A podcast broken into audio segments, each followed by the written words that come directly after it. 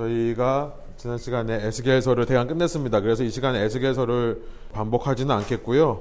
그러나 이제 한 가지 제가 너무 광범위한 내용을 다루다 보니까 제가 원고가 없이 사실은 노트만 가지고 강의를 하다 보니까 조금 왔다 갔다 하는 게 있는 것 같아요. 제 머릿속으로 생각하는 것과 또 입에서 나오는 말이 틀릴 때가 많고요. 예. 그래서 여러분들도 이렇게 강의해 보시고 또 성경 공부 해 보시면 또 설교해 보시면 그런 거 느낄 것 같은데요. 머릿속에서 이미 알고 있는 거기 때문에 그냥 이렇게 넘어가는 경우도 있고 말했다고 생각하고 넘어가는 경우도 참 있는 것 같습니다.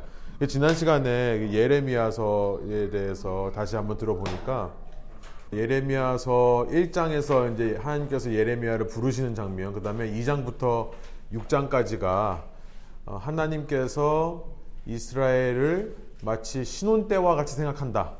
라고 하는 장면을 제가 딱 짚고 넘어가지를 않은 것 같아요. 그래서 바로 그냥 7장으로 넘어가서 얘기했었는데 2장에 보면 신혼이라는 단어가 처음 나오고요. 어, 말씀드렸다시피 예레미야 선지서가 우상 숭배한 이스라엘을 가리켜서 가늠한 여인과 같다라고 말한 첫 번째 선지자다. 그러니까 우상 숭배를 가늠에 어, 빗대어서 얘기한 선지자가 예레미야다라는 말씀드렸습니다. 그래서 2장부터 6장까지는 그렇게 신혼 때의 기쁨, 하나님과 처음 언약을 맺었을 때 그 기쁨을 잃어버리고 다른 우상을 섬겨서 심판에 이를 수밖에 없는 이스라엘의 모습을 담았고요. 그러다가 이제 7장에 와서 이스라엘의 그런 간음, 그러니까 신혼 때의 사랑을 잃어버리고 다른 남자한테 바람핀 그 이유가 뭐냐? 예레미야가 그 이유를 종교 지도자들에게 찾는다는 말씀을 드렸습니다. 근데 제가 이걸 자세하게 이렇게 말씀 안 드리고 그냥 넘어가는 것 같아서 다시 한번 이 시간에 좀 짚고 넘어갑니다. 그래서 예레미야가 예루살렘 성전 앞에 가로막아 서서 이 안에 들어가지 마라. 이 안에서 맺히는 소리는 전부 거짓말이다. 지금 멸망이 임박했는데 평화하다 평화하다 하는 말이 거짓말이라는 얘기를 했다고 제가 지난 시간 말씀드렸죠. 에스겔서는 지난 시간 제가 대강 이렇게 말씀드렸기 때문에 아마 특별하게 에스겔서를 더 할 건 없을 것 같은데요. 이 에스겔서는 여러분이 아마 그 얘기만 아셔도 될 것 같아요. 에스겔이 제사장이다. 근데 바벨론 포로로 끌려왔는데 성전에 있어야 될 하나님의 영광이 자기 눈앞에 나타나서 어떻게 된 일인지를 이제 얘기하는 그런 내용이다. 그래서 하나님께서 왜 이 성전을 떠날 수밖에 없는지를 에스겔에게 말씀하셔서 에스겔로 하여금 예언하게 하시는 내용이 전반부의 내용이라고 하면 33장 전까지의 내용이라고 하면 이제 33장에서 예루살렘이 실제로 무너졌다는 소식을 들은 이제 에스겔이 그때부터 다시 예언의 말씀들을 쏘아내기 시작하는 겁니다. 그래서 33장서부터 계속해서 끊임없이 하나님의 말씀을 듣지 않았던 그 이스라엘의 모습을 얘기를 하면서 조금 조금씩 소망의 메시지로 변해가요. 그래서 이제 37장서부터 완전히 소망의 메시지가 사실은 36장부터 나옵니다. 회복의 메시지가요. 그러면서 우리가 살펴보겠습니다만 35장에 보면 에돔을 심판하고 바벨론이 이스라엘 남유다 사람들을 포로로 잡아갔을 때 남아있던 사람들을 에돔 사람들이 괴롭혔다고 그랬죠. 그러니까 이제 그 에돔을 심판하시면서 이스라엘 영광이 회복될 거라를 말씀하기 시작하시면서 이제 37장에 그 유명한 마른 뼈의 환상 그리고 메시아의 예언 있고 38장 39장에는 하나님을 대적하는 세력의 대표인 곡과 마곡 어, 이들을 심판하는 것이 나오고 그 다음에 이제 40장서부터 새 성전이 지어지는 그래서 제가 지난 정확하게 말씀을 안 드렸지만 40장부터 42장을 읽어보면 조금 어려워요. 왜냐하면 뭐 성전을 어떻게 재고 뭐 규격이 나오고 막 이러기 때문에 이게 뭔 얘기인가 어, 해서 여기서 또 헤맸을 수 있다는 생각이 듭니다. 그런데 이것은 이제 마지막 환상이에요. 이때가 이제 예루살렘 함락 후 14년이 되는 기원전, 아, 아니라 주전. 제가 꼭 기원전이라고 교재에 썼더라고요. 사실은 주전으로 해야 되는데 저희는 573년. BC, Before Christ, 주전 573년의 예언입니다. 그래서 이때 이제 마지막 환상이 임했는데 그 환상의 내용이 뭔가를 보니까 성전의 환상이다. 근데 핵심은 뭐냐면 43장이에요. 그 성전의 새로운 성전, 이전과는 다른 새로운 성전이 지어지는데 그 성전 위에 이제 하나님의 영광이 회복된다라는 얘기를 43장에서 합니다.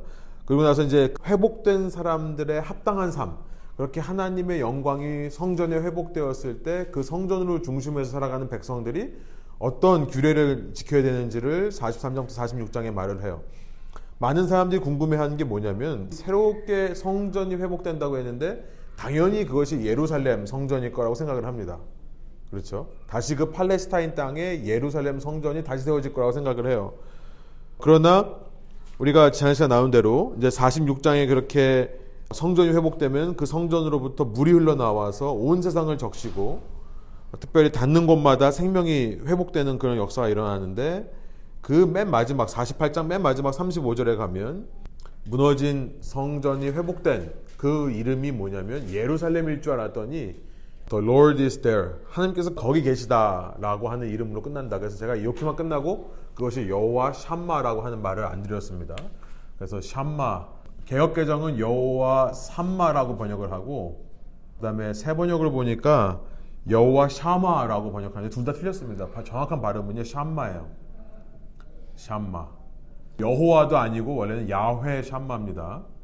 제가 지금 말씀드렸지만 여호와라고 부르는 것은 사실 잘못 우리가 이름을 부르는 거예요. 정확한 이름은 야훼가 맞습니다. 이게 좀 더 원어에 가까운 이름일 거예요.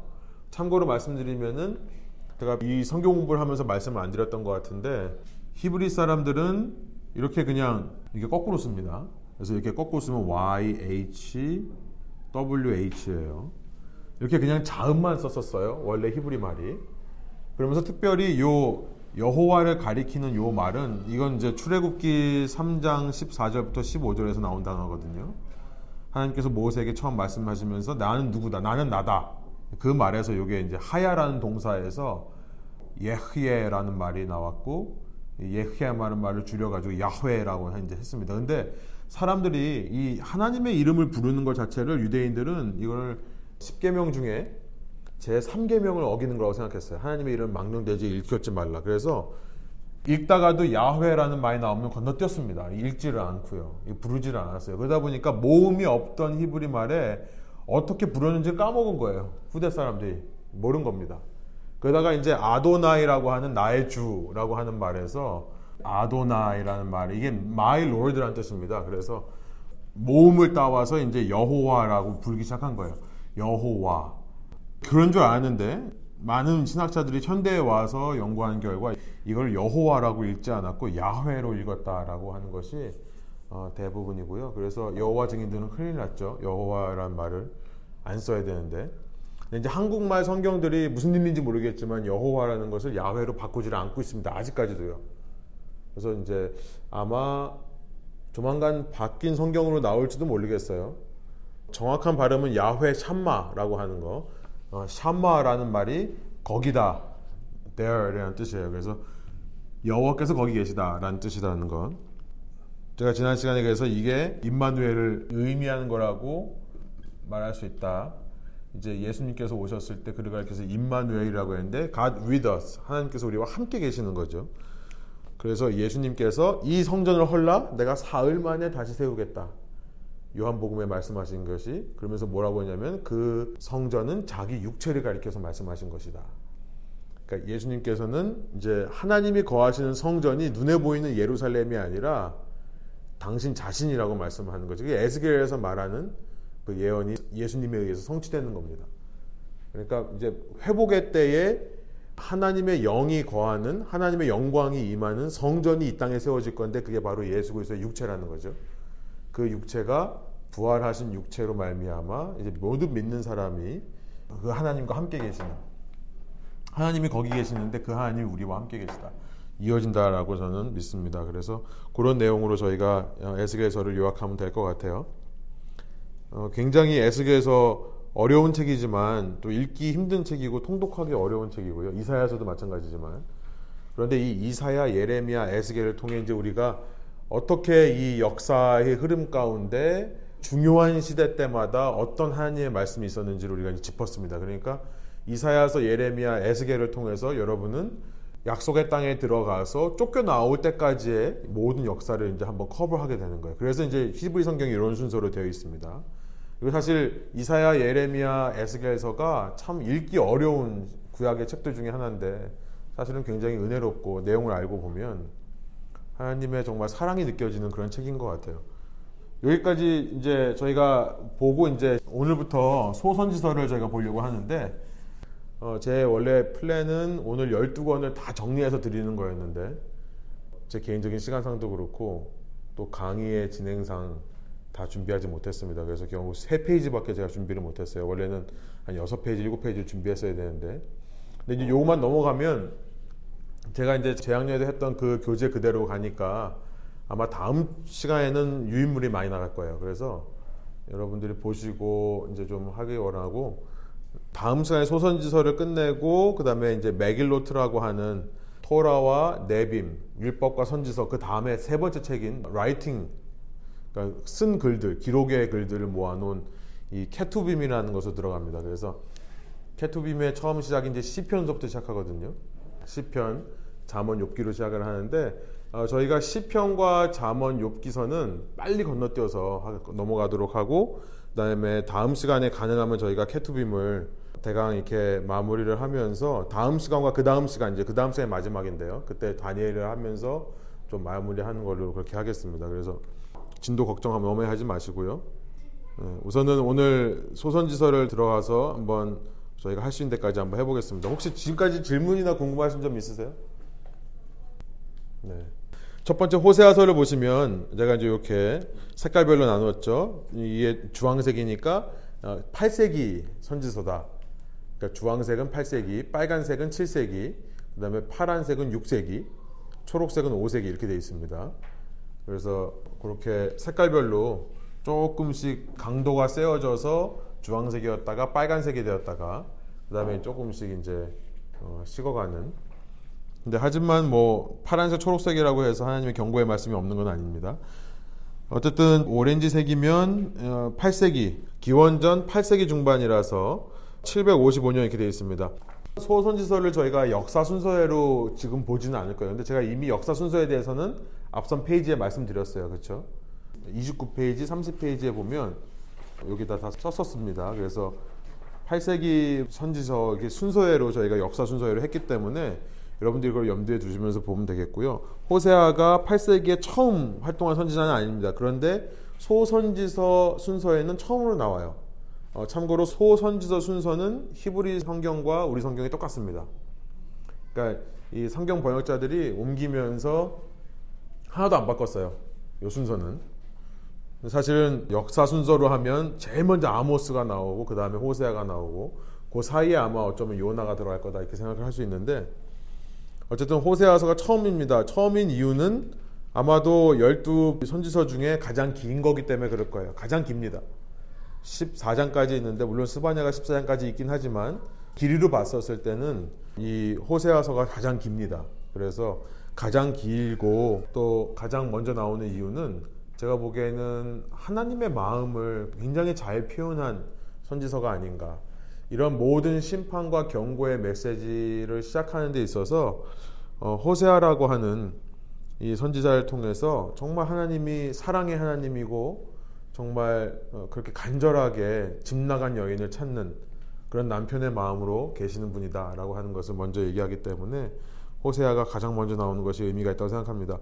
이름의 뜻은요, 호세아라는 말은 구원이라는 뜻입니다. 그래서 이름의 뜻으로 보면 여호수아, 호세아, 예수와 다 똑같은 말입니다. 그러니까 여호수아 줄여서 호세아라고 하고요. 그것을 아람 말로 바꾸면 예수아가 됩니다. 똑같은 단어를 호세아라는 단어를 예수아라고 해서 그것이 예수님의 이름이죠. 예수 그리스도의 이름. 그러니까 구원이라는 뜻이 똑같습니다. 부르심을 받는 장면은 특별하게 나와 있지는 않지만 1장 1절에 굉장히 간단하게 나와 있고요. 중심 구절이라고 하면 4장 6절, 6장 6절인 것 같아요. 제가 말씀 나누면서 좀 살펴보겠습니다. 활동 시기가 어떻게 8세기 중반인가 1장 1절을 한번 펴 보시면 호세아서 1장 1절 세 번역으로 제가 읽으면 이렇습니다. 주님께서 부에리의 아들 호세에게 주신 말씀입니다. 때는 우시아와 요담과 아하스와 히스기야 왕이 이어서 유사를 다스리는 시대다 이렇게 말하고 있습니다. 그러니까 우시아가 792년 주전 792년서부터 혹은 1년입니다. 해서부터 730년까지 다스린 걸로 되어 있는데요. 그런데 이제 우시아 때부터 시작해서 히스기야 때까지라고 하니까 너무 많은 시간이에요. 굉장히 오래된 시간, 100년이 넘는 시간입니다. 그러니까 이것만 봐서는 이 선지자가 언제 활동했는지 알 턱이 없어요. 그런데 이제 그 이어서 나오는 남쪽에는 이렇게 우시아부터 히스기야까지의 시대였고 북쪽에는 요아스의 아들 여로보암 왕이 이스라엘을 다스리는 때다. 그러니까 좀 더 우리가 알 수 있죠. 여로보암 2세라고 하는 사람입니다.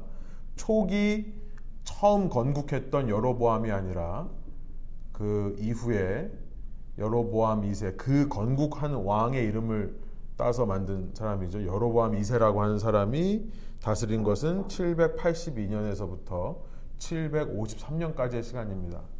말씀드린 대로 여로보암 2세 때 북이스라엘은 전성기를 맞이합니다. 그때 말씀드렸죠. 우리가 이제 이사야서 보면서 이미 했습니다. 어, 동쪽에서 성장해서 서쪽을 압박해오던 아시리아라고 하는 나라가 잠시 세력이 주춤한 사이에 시리아와 북이스라엘 비롯한 팔레스타인 나라들이 전성기를 누리던 때였어요. 그러니까 이때 언제부터 활동했다고 볼 수 있는 거죠. 그런데 히스기야 때까지 활동을 했다고 하니까 대략 한 750년경 혹은 755년경부터 활동해서 히스기야 원년까지 활동한 게 아닌가. 그래도 40년 활동했으니까 굉장히 오래 한 거거든요. 그래서 이제 이렇게 저희가 보통 생각을 합니다. 정확한 것은 알 수 없어요. 역사적 배경을 보시면 말씀드린 대로 북이스라엘 여로보암 2세 때 굉장히 전성기를 누렸지만 그러나 이 여로보암 2세 이후에 급격한 쇠퇴를 경험하는 것이 이스라엘 역사입니다. 제가 그때 그 열왕기서를 하면서 드렸던 그 순서를 보시면 753년에 여로보암 2세가 죽고 나서 이후 30년 후에 북이스라엘이 멸망하는 거죠. 북이스라엘 멸망은 722년입니다. 이건 이제 외우실 수 있겠죠. 주전 722년에 북이스라엘이 멸망하는데요. 불과 30년 후에 멸망하는 건데 그 30년 동안 여로보암 2세 이후에 6명의 왕이 바뀌고 더 중요한 건 뭐냐면 이 6명이 다 여로보암의 아들이 아니죠. 여로보암의 아들이 살해되고 또 다른 왕이 되고 또 살해되고 또 왕이 되고 살해되고 이렇게 해서 네 번이나 혈통이 바뀝니다.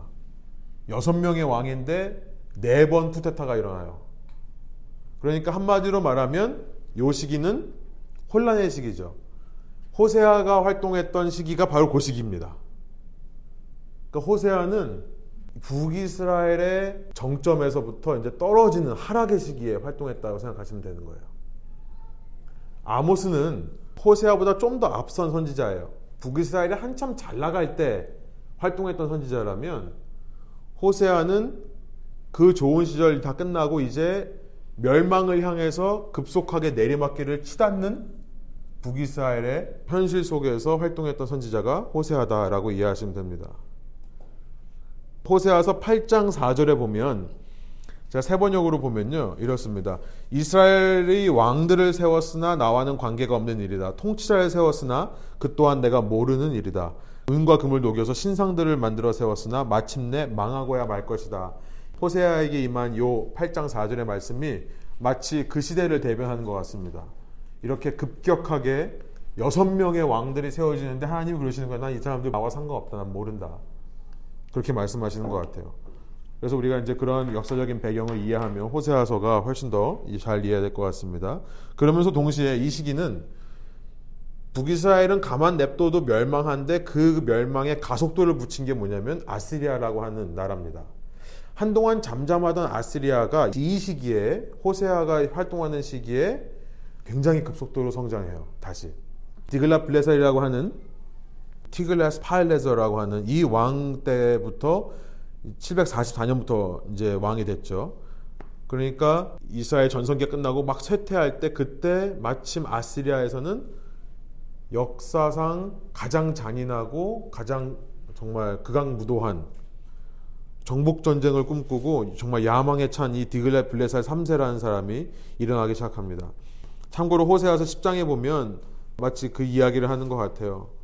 이 아시리아 대왕이라고 이제 세 번역은 대왕이라고 번역을 하는데요. 사람들이 금송아지를 아시리아로 데려고 하면서 이스라엘을 이제 우상을 섬기는 수출당하고 말 거다 이렇게 나오는 겁니다.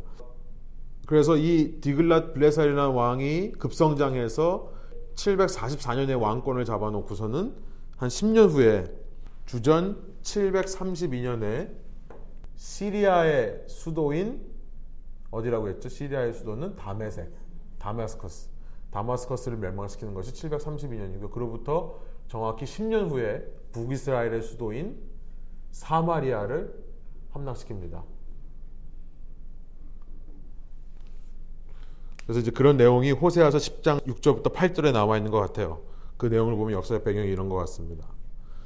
그러면서 이제 우리가 좀 생각해 볼 건 뭐냐면 호세아라는 사람이 북이스라엘의 선지자라는 사실. 요거를 기억하시면 여러분이 호세아서 내용을 한 번에 요약 정리하실 수 있을 것 같아요. 1장 1절부터 2장의 내용을 가만 살펴보면은 호세아는 북이스라엘 사람인 것 같습니다. 같은 시대에 똑같은 북이스라엘을 향해 예언의 말씀을 선포했던 선지자가 아까 아모스라고 그랬죠. 호세아와 아모스는 똑같이 북이스라엘 향해 선포한 사람인데요. 아, 여러분 아모스가 어디 태생인지 저번에 우리 이제 큐티 했었으니까요. 지난번에 생명의 삶하면서 아모스는 북이스라엘 사람일까요? 아닐까요? 아니에요. 어디 사람이죠? 예, 남유다의 테코아라고 하는 한국말은 드고아라고 번역되어 있습니다. 드고아. 예루살렘에서 남쪽으로 있는 도시예요. 그러니까 남유다 사람입니다. 남유다 사람이 북이스라엘이 한참 잘 나갈 때 이 경계를 넘어서 북이스라엘 가 선포를 한 거예요. 그런데 호세아는 북이스라엘 사람입니다. 원래부터. 이게 무슨 말씀 드리는 거냐면 한참 잘 나갈 때 남유다 사람 다른 나라 사람이 와서 얘기를 했으니까 아모스의 선지자의 말은 굉장히 날카롭습니다. 그러니까 날이 서 있어요. 그리고 좀 인정사정 없는 심판의 메시지를 쏘아낸다면 호세아는 북이스라엘 사람으로서 그 나라가 자기의 나라가 망해가는 시간을 같이 겪으면서 메시지를 전했기 때문에 호세아서의 메시지는 상당히 안타까워하는 마음, 또 부드러운 마음, 함께 고난을 받아가면서 하나님의 말씀을 선포하는 거예요. 그러니까 아모스가 하나님을 생각할 때 아모스의 하나님은 심판의 하나님이라고 한다면 호세아의 하나님은 긍휼의 하나님인 거예요. 불쌍히 여기는 사랑의 하나님이죠. 그래서 하나님께서 호세아에게 주시는 말씀이 처음에 1장서부터 뭘 하냐면 너 가서 음란한 여인과 결혼해라 라는 말로 시작하는 겁니다. 너가 그 애틋한 정말 그 안타까움 애타는 나의 마음을 좀 알아라 라는 의미로 말로 정죄하고 비판하고 쏘여내는 메시지를 하기보다 그 하나님의 사랑의 마음을 느끼라는 의미에서 가서 음란한 여인과 결혼하라고 하는 거예요. 그러니까 여러분들이 이제 호세아서 하면 아 북이스라엘 사람으로서 북이스라엘 멸망의 시기 함께 갔기 때문에 그 하나님의 마음을 느끼게 하기 위해서 하나님께서 결혼하라고 하는 선지자다. 그것도 한 남편만 바라보고 그 남편을 섬기는 아내가 아니라 이제 다른 남자를 만나서 그 남자와 사랑에 빠질 준비가 되어 있는 여자. 이 여자를 가서 결혼해라 만나서 그런 걸로 시작합니다.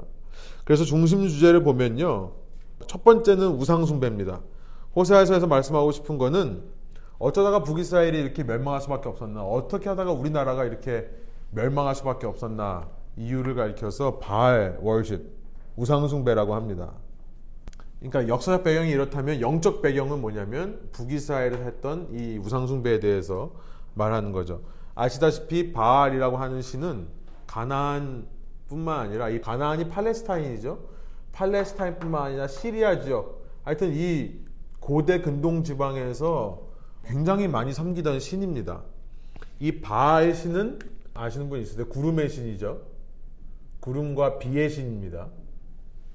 그래서 이 바알이라고 하는 것이 고대 근동 지방의 구름과 비의 신이었다면 똑같은 신이 이 지중해 그리스 반도, 그리스 반도를 비롯한 마케도니아, 마게도니아 지역에서는 뭐라고 불렸냐면 제우스라고 불렸죠. 제우스입니다.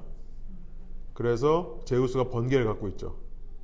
번개가 이 사람의 무기입니다. 그러니까 사람의 이 우상 숭배의 흐름이 있어요. 영적 흐름이. 이 영적 전쟁, 어, 이런 것에 보면은 영적인 흐름이 있는데 똑같은 신을 섬기는 겁니다. 그리고 그 신이 그대로 로마에 흡수돼요, 다. 어, 하여튼, 바알이라고 하는 것은 구름과 비의 신인데 왜 구름과 비의 신을 섬겼냐면 당시 이 팔레스타인 시리아 지역은 굉장히 건조한 더운 기후, 사막 기후의 땅입니다. 그 땅에서 열매를 맺기 위해서는 농사를 하기 위해서는 비가 필수적이죠.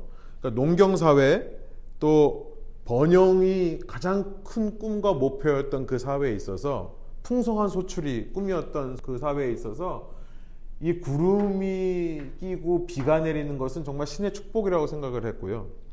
그래서 그 신을 이제 바알이라고 한 겁니다.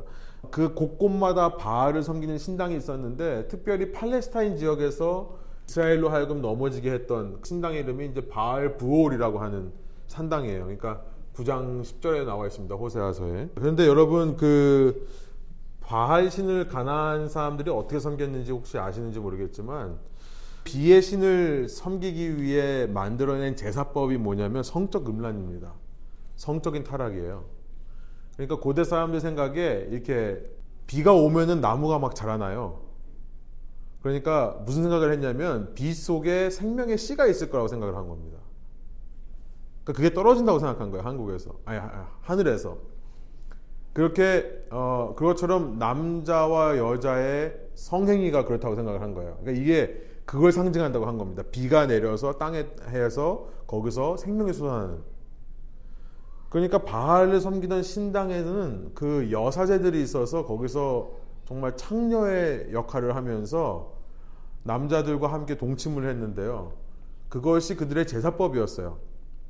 바알 신전에 들어가면서 이 사람들이 한 얘기가 있습니다. 남자들이 들어가면서요, 여자들한테 어, 아세라, 아세라라고 하는 신은 아쉐라라고 하는데요. 성경에 나오죠. 바알과 아세라. 아세라라고 하는 신은 마덜갓이에요. 그러니까 모든 신의 어머니가 되는 거고요. 그 아세라와 바알이 합치면 거기서 생명이 나온다고 생각을 했습니다. 그러니까 그 창녀한테 너는 이제부터 아세라다. 나는 바알이다. 하고서 들어갔어요. 창녀에게. 그런 기록들이 있습니다. 고대 문헌을 찾아보니까요. 그러니까 그러면서 뭘 하냐면 이렇게 성행위가 일어나면 일어날수록 이 신들을 자극한다고 생각했던 거예요. 그러니까 많은 이런 음란함이 있다 보면 바알 신이 움직여서 우리에게 구름과 비를 가져오고 그 구름과 비를 통해서 우리는 곡식의 풍성한 소출을 얻게 되는 풍요와 번영을 갖게 되는 그래서 호세아서에 보면요 그런 temple prostitution 그러니까 신전에서 있던 창녀의 그런 모습들이 나옵니다. 호세아서 4장 11절부터 14절. 하나님께서 바알 숭배를 하는 이 우상 숭배를 하는 이스라엘을 말씀하시면서 이렇게 말해요. 제가 세 번역을 읽겠습니다. 11절부터 14절 보면 나의 백성은 음행하는 일에 정신을 빼앗기고 묵은 포도주와 새 포도주의 마음을 빼앗겼다. 나무에게 묻고 그 요술 막대기가 그를 가르치니 그들의 마음이 음심에 흘려서 곁길로 가고 하나님의 품을 떠나서 빗나간다. 산 꼭대기에서 희생자물을 잡아서 바친다. 언덕 위에서 분양한다. 참나무와 버드나무와 상수리나무의 그늘이 좋다고 거기서도 재물을 잡아서 불살라 바친다. 그러면서 이런 얘기를 해요. 너희 딸들이 음행을 하고 너희 며느리들이 간음을 한다. 14절. 너희 남자들도 창녀들과 함께 음행을 하고 창녀들과 함께 희생제사를 드리는데 너희 딸들이 음행을 한다고 벌하겠느냐? 너희 며느리들이 간음을 한다고 벌하겠느냐? 깨닫지 못하는 백성은 망한다. 그러니까요.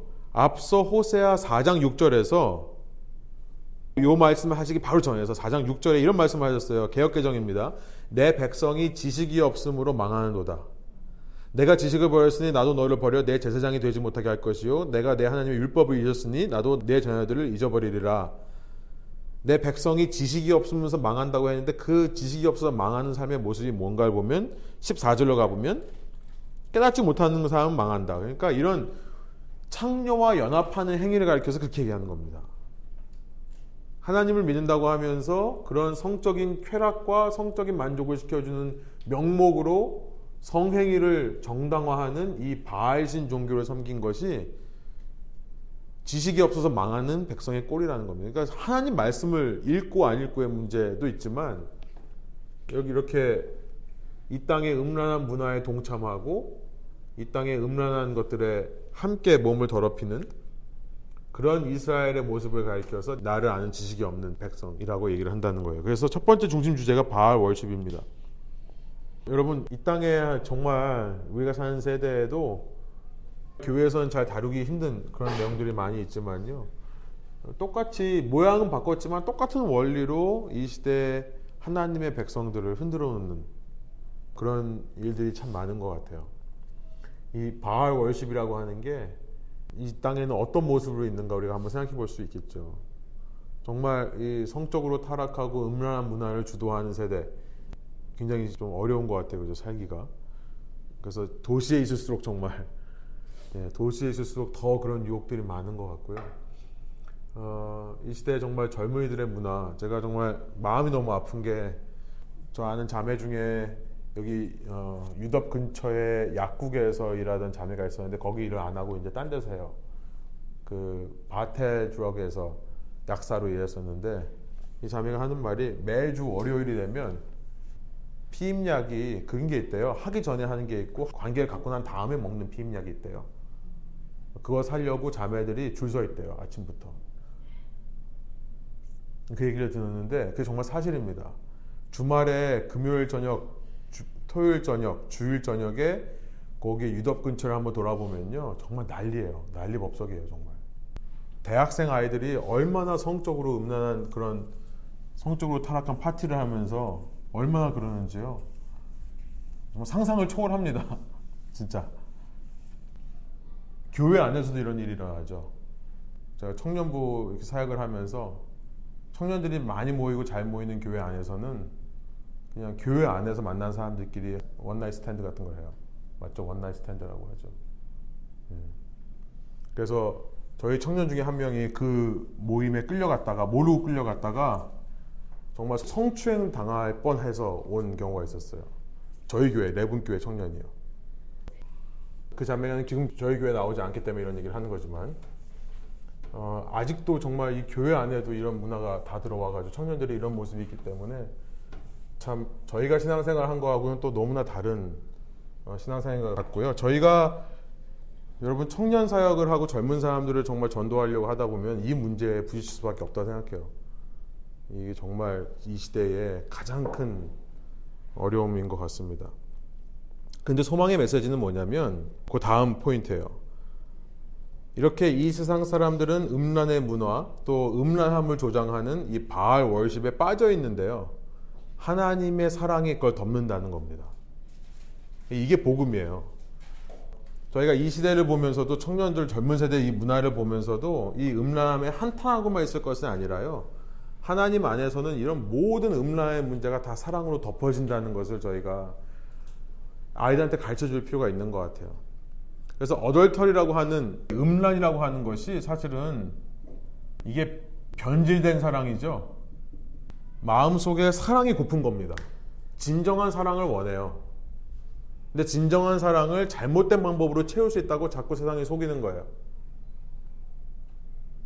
뭐 청년들만 그렇습니까? 이 시대 뭐 부부들도 마찬가지죠. 내 아내가 갖지 못한 것, 내 남편이 갖지 못한 모습을 다른 사람이 가질 수 있다라고 생각하고 그렇게 자꾸 착각을 하게 되는 거죠. 저 사람하고는 정말 진정된 사랑을 할 수 있다고 착각을 하는 거죠. 그래서 제가 한번 설교 때도 말씀드렸지만 Grace and Addiction이라는 책 제가 청년들한테는 꼭 추천하는 책인데요. 은혜와 중독이라고 하는 책인데요. 미국 정신 분석가이면서도 크리스천인 사람이 쓴 제랄드 메인가요? 예.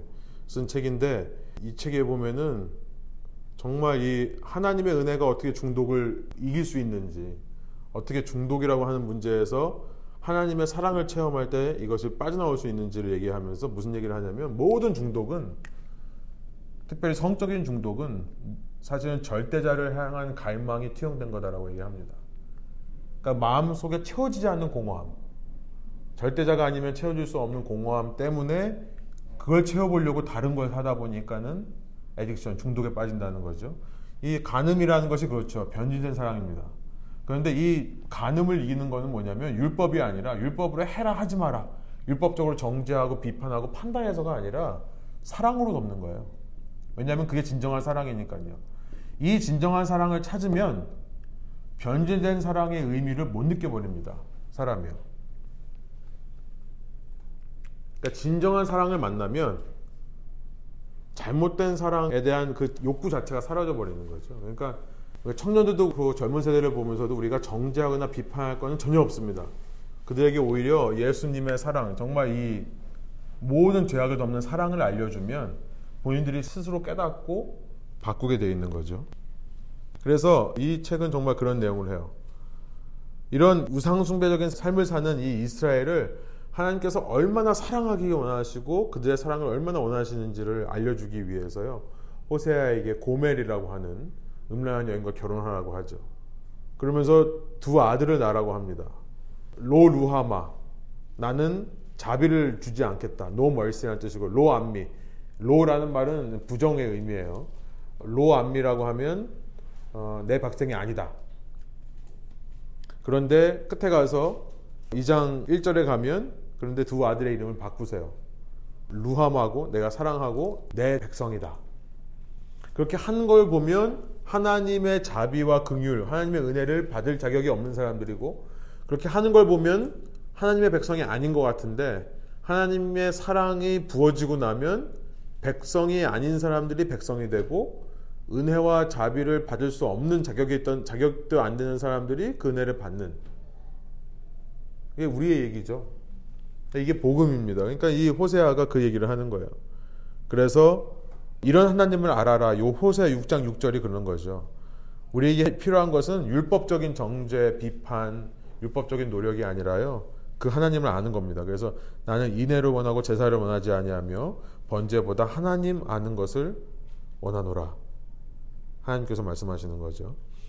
이런 내용으로 읽으시면 되겠고요. 구조를 보시면 크게 호세아서는 두 부분으로 돼 있어서 1장부터 3장까지의 내용, 호세아 개인의 내용입니다. 근데 개인의 삶을 통해서 하나님께서 이스라엘 백성에게 말씀하시는 거예요. 그래서 호세아의 결혼을 통한 메시지가 있고요. 그다음에 4장서부터 14장까지는 이제 비유와 예언을 통해서 호세아가 하나님의 말씀을 전하는 걸로 되어 있습니다. 그래서 쭉 보시면 될 것 같습니다. 특별히 이제 그 비유와 예언을 통한 메시지를 보면은 법정 판결 같은 말로 시작해서요. 이스라엘의 음란을 말하면서 이스라엘을 이제 비유를 하기를 빵 굽는 화덕, 뭐 어리석은 비둘기 이렇게 비유를 합니다. 그리고 이스라엘 불순종을 비유하시면서 이스라엘은 무화과 천열매였다. 그러니까 원래 이스라엘은 나에게 무화과의 천열매 같은 사람이었다. 원래 이스라엘은 나에게 무성한 포도나무 같고 길들이는 암소 같았고 나의 어린 아들과 같았다는 내용을 계속 말씀하십니다. 그런데 이런 이스라엘이 나중에 보면 열매를 맺지 못하는 무화과가 되는 거고 소출이 없는 포도나무가 되는 거고 새끼를 낳지 못하는 암소가 되는 거고 뭐 이런 얘기를 하는 거예요. 하나님을 섬기지 않는 아들이 되는 거고 특별히 이제 9장 10절에 보면 무화과의 첫 열매라고 하는데 예수님께서 무화과 나무를 말려버리신 그 이야기가 어쩌면 이 호세아의 이 이야기입니다. 하나님께서 찾으시는 것은 무화과의 첫 열매다. 그러니까 순종하는 이스라엘을 찾으시는 건데 예루살렘에 들어가셔서 순종하지 않는 그 이스라엘의 모습을 보면서 무화과 나무를 말려버린 그 이야기가 아마 여기서부터 예수님이 어, 말씀하신 것이 아닌가. 그런데 11장부터 보면 하나님은 이렇게 이스라엘 불순종에도 불구하고 그들을 이렇게 생각하시는데 끝까지 다른 나라를 의지합니다. 하나님 외에 다른 것을 의지하는 거죠. 정치적으로는 아수르와 애굽을 의지하면서 영적으로는 바알 신을 섬기는. 그러니까 정말 최악이에요. 그런데 이제 그러면서도 14장의 마지막을 보면 회복으로 초대하는 메시지로 끝납니다.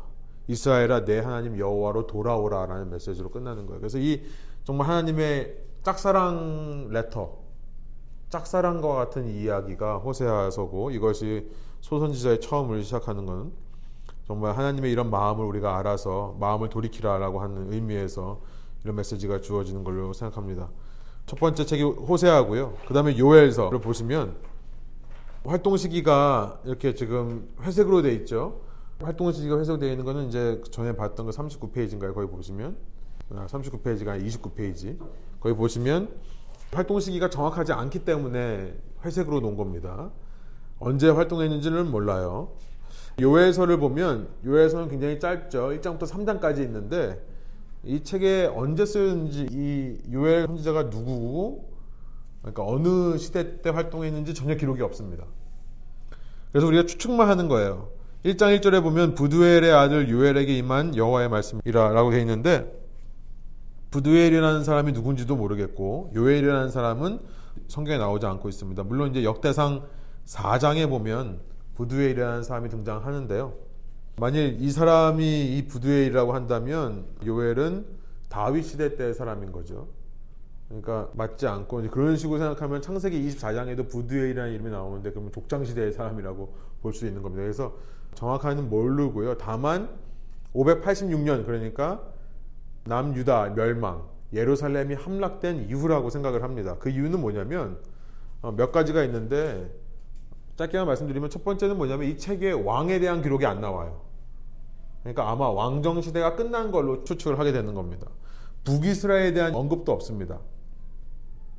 이전까지를 보면 뭐 북이스라엘과 남유다라, 이스라엘과 유다다 이렇게 두 가지를 나눠서 표현을 했는데 여기는 그냥 이스라엘이라고만 나옵니다. 그러면서 그것이 남유다를 뜻해요. 그러니까 이것이 정말 다윗의 시대 때 이스라엘밖에 한 왕국밖에 없었을 때의 시대 이야기거나 아니면 아, 북이스라엘이 없어지고 남유다만 남았을 때의 상황이다라고 우리가 알 수 있는 거죠. 무엇보다 확실한 거는 요엘서 3장 1절부터 2절 또 17절에 보면 이런 표현이 나와 있기 때문에 그렇습니다. 이 개혁개정은요, 요엘서 3장 1절을 번역하면서 이 번역이라는 게 번역가들의 의도가 담겨 있어요. 그래서 원어와는 좀 다르게 번역을 했습니다. 개혁개정은요. 개혁개정은 어떻게 번역했냐면 3장 1절을 보라 그날 곧 내가 유다와 예루살렘 가운데서 사로잡힌 자를 돌아오게 할 그때에 그러니까 이미 이 개혁개정을 번역하신 분들은 요엘서가 포로 시대, 포로 귀환을 염두에 두고 쓴 거라고 결정을 하고 썼기 때문에 이렇게 번역을 한 겁니다. 그런데 이제 원어를 보면 세 번역이 더 가까워요. 세 번역은 어떻게 되어 있냐면요. 때가 되어 그날이 오면 내가 유다와 예루살렘을 회복시켜서 번영하게 하겠다. 이렇게만 말한 겁니다. 원어상 의미가. 그냥 회복시키겠다 이렇게 된 거예요. 근데 이걸 이제 사로잡힌 자를 돌아오게 한다라고 번역한 것은 이제 포로 시대 이후의 기록이라는 것을 말하기 위해서 그랬다. 그런데 이 회복이라는 것을 17절에 가보면 뭐로부터 회복인가 17절에 보면 세 번역이 이렇습니다. 이스라엘아 그때 너희는 내가 주 너희 하나님임을 알아야 한다. 나는 거룩한 시온에서 산다. 예루살렘은 거룩한 곳이 되고 다시는 이방 사람이 그 도성을 침범하지 못할 것이다. 그러니까 뭐로부터의 회복이냐면 이방 사람들이 침범했던 것으로부터의 회복이라고 우리가 알 수 있는 거죠. 그러니까 이방 사람들의 침범이라고 하면 예루살렘 멸망을 얘기하는 것, 함락을 얘기하는 것 같다 생각이 들어서 이제 1절과 17절을 통해서 우리가 이렇게 추측을 해볼 수 있습니다. 그러니까 요에서는 이미 남유다가 포로로 끌려간 이후에 하나님께서 어떻게 회복을 이루어 갈 것인가 라고 하는 것을 말하는 책이라고 우리가 생각해 볼 수 있는 거죠. 3장 6절에 보면 또 헬라 족속이라는 표현이 있습니다. 그러니까 훨씬 후대의 이야기라고 우리가 볼 수 있는 거고 또 에돔에 대한 심판이 나오는 것들을 봤을 때 이 바벨론 정복 때 에돔 사람들이 남아있는 유다 사람들 핍박했던 그런 사건들로 인해서 이런 심판이 있는 거라고 추측할 수 있습니다만 하여튼 요 3장의 기록이 그런 좀 있는 것 같아요. 이 요엘이라는 뜻의 이름은 야훼가 하나님이시다. 야훼 is God이라는 뜻이고요. 부르심은 1장 1절에 나오고 중심 구절은 2장 12절부터 14절이라고 볼 수 있습니다. 중심 주제에 대해서 한번 보시면 요엘이라고 하는 책을 말할 때 여러분이 떠올리실 것은 뭐냐면 주의 날. 주의 날, The Day of the Lord라고 하는 주님의 날이라는 표현이 굉장히 많이 나옵니다. 그래서 요에서 1장 15절, 뭐 2장 1절, 11절, 31절, 3장 14절, 3장밖에 안 되는데요. 이렇게 다섯 번 나오고요. 또 다른 이름으로 뭐 그날, 마지막 날 이런 말로 이제 2장 2절, 3장 1절, 18절 이렇게 나옵니다. 그러니까 주의 날이라고 하는 그런 미래적인 시점, 언젠가 완성될 하나님의 심판의 날, 그 날을 생각하면서 종말론에 근거해서 쓰여진 책이 요해서입니다. 더 Day of the Lord라는 것은 심판의 날이고요. 심판과 동시에 회복의 날이죠. 그리고 이 마지막 때가 가까웠다는 것을 어떻게 하느냐? 사인이 있습니다. 사인. 이 주의 날이라고 하는 것은 항상 사인이 있어요. 그래서 요엘서에서 말하는 것은 뭐냐면 메뚜기 재앙입니다. 그래서 1장이 이 얘기를 해요. 이제 곧 있으면 메뚜기 재앙, 메뚜기를 뭐 황충이 먹고 막 이런 얘기가 메뚜기 때가 있어가지고 곡식 소출이 없다. 그러니까 임박한 하나님의 사인이 있다. 하나님의 심판의 때가 가깝다라는 것을 알 수 있습니다. 항상 이 땅에 기근이 있고요. 이렇게 메뚜기가 뭐 하냐면 곡식을 다 먹는 거죠. 그러니까 삶이 어려워지고 기근이 들고 어, 고난이 있다 그러면은 이때 우리가 항상 뭘 생각해야 되냐면 아, 이 땅은 영원하지가 않구나. 항상 주의 날이 가까웠구나라고 생각하는 거죠. 그래서 성경에서 계속 기근이라고 나오면은 이거 사인입니다. 이제 하나님의 심판의 날이 가까웠다는 사인이에요. 그러니까 주의 날이 이렇게 가까웠기 때문에 뭘 하라는 겁니까? 두려워서 떨어라. 니네들 어, 정말 집에서 나오지도 말고 뭐 지하 대피소에 숨어 지내라 이런 얘기를 하는 게 아니죠. 뭐 1년짜리 식량을 미리 사놓고 뭐 이런 얘기가 아니라 이렇게 주의 날이 가까웠기 때문에 회개하라는 거죠. 회개를 촉구하는 겁니다. 그래서 회개하는 내용들이 나와요. 1장 13절부터 20절에 보면 하나님께 슬퍼하고 성회를 열고 금식해라. 그런데 회개라는 것은 겉으로 보여지는 것도 중요하지만 사실은 더 중요한 것은 내면의 회개입니다. 그래서 2장 11절 14절에 그 말을 하는 거예요. 이게 이 책의 주제라고 저는 생각합니다. 2장 11절 14절 제가 세 번역으로 거기 썼습니까? 예. 지금이라도 너희는 진심으로 회개하여라 나 주가 말한다 금식하고 통곡하고 슬퍼하면서 나에게로 돌아오너라 옷을 찢지 말고 마음을 찢어라 주 너희 하나님께로 돌아오너라 주님께서는 은혜롭고 자비로우시며 오래 참으시며 한결같은 사랑을 늘 베푸시고 불쌍히 여기는 마음이 많으셔서 뜻을 돌이켜 재앙을 거두기도 하신다.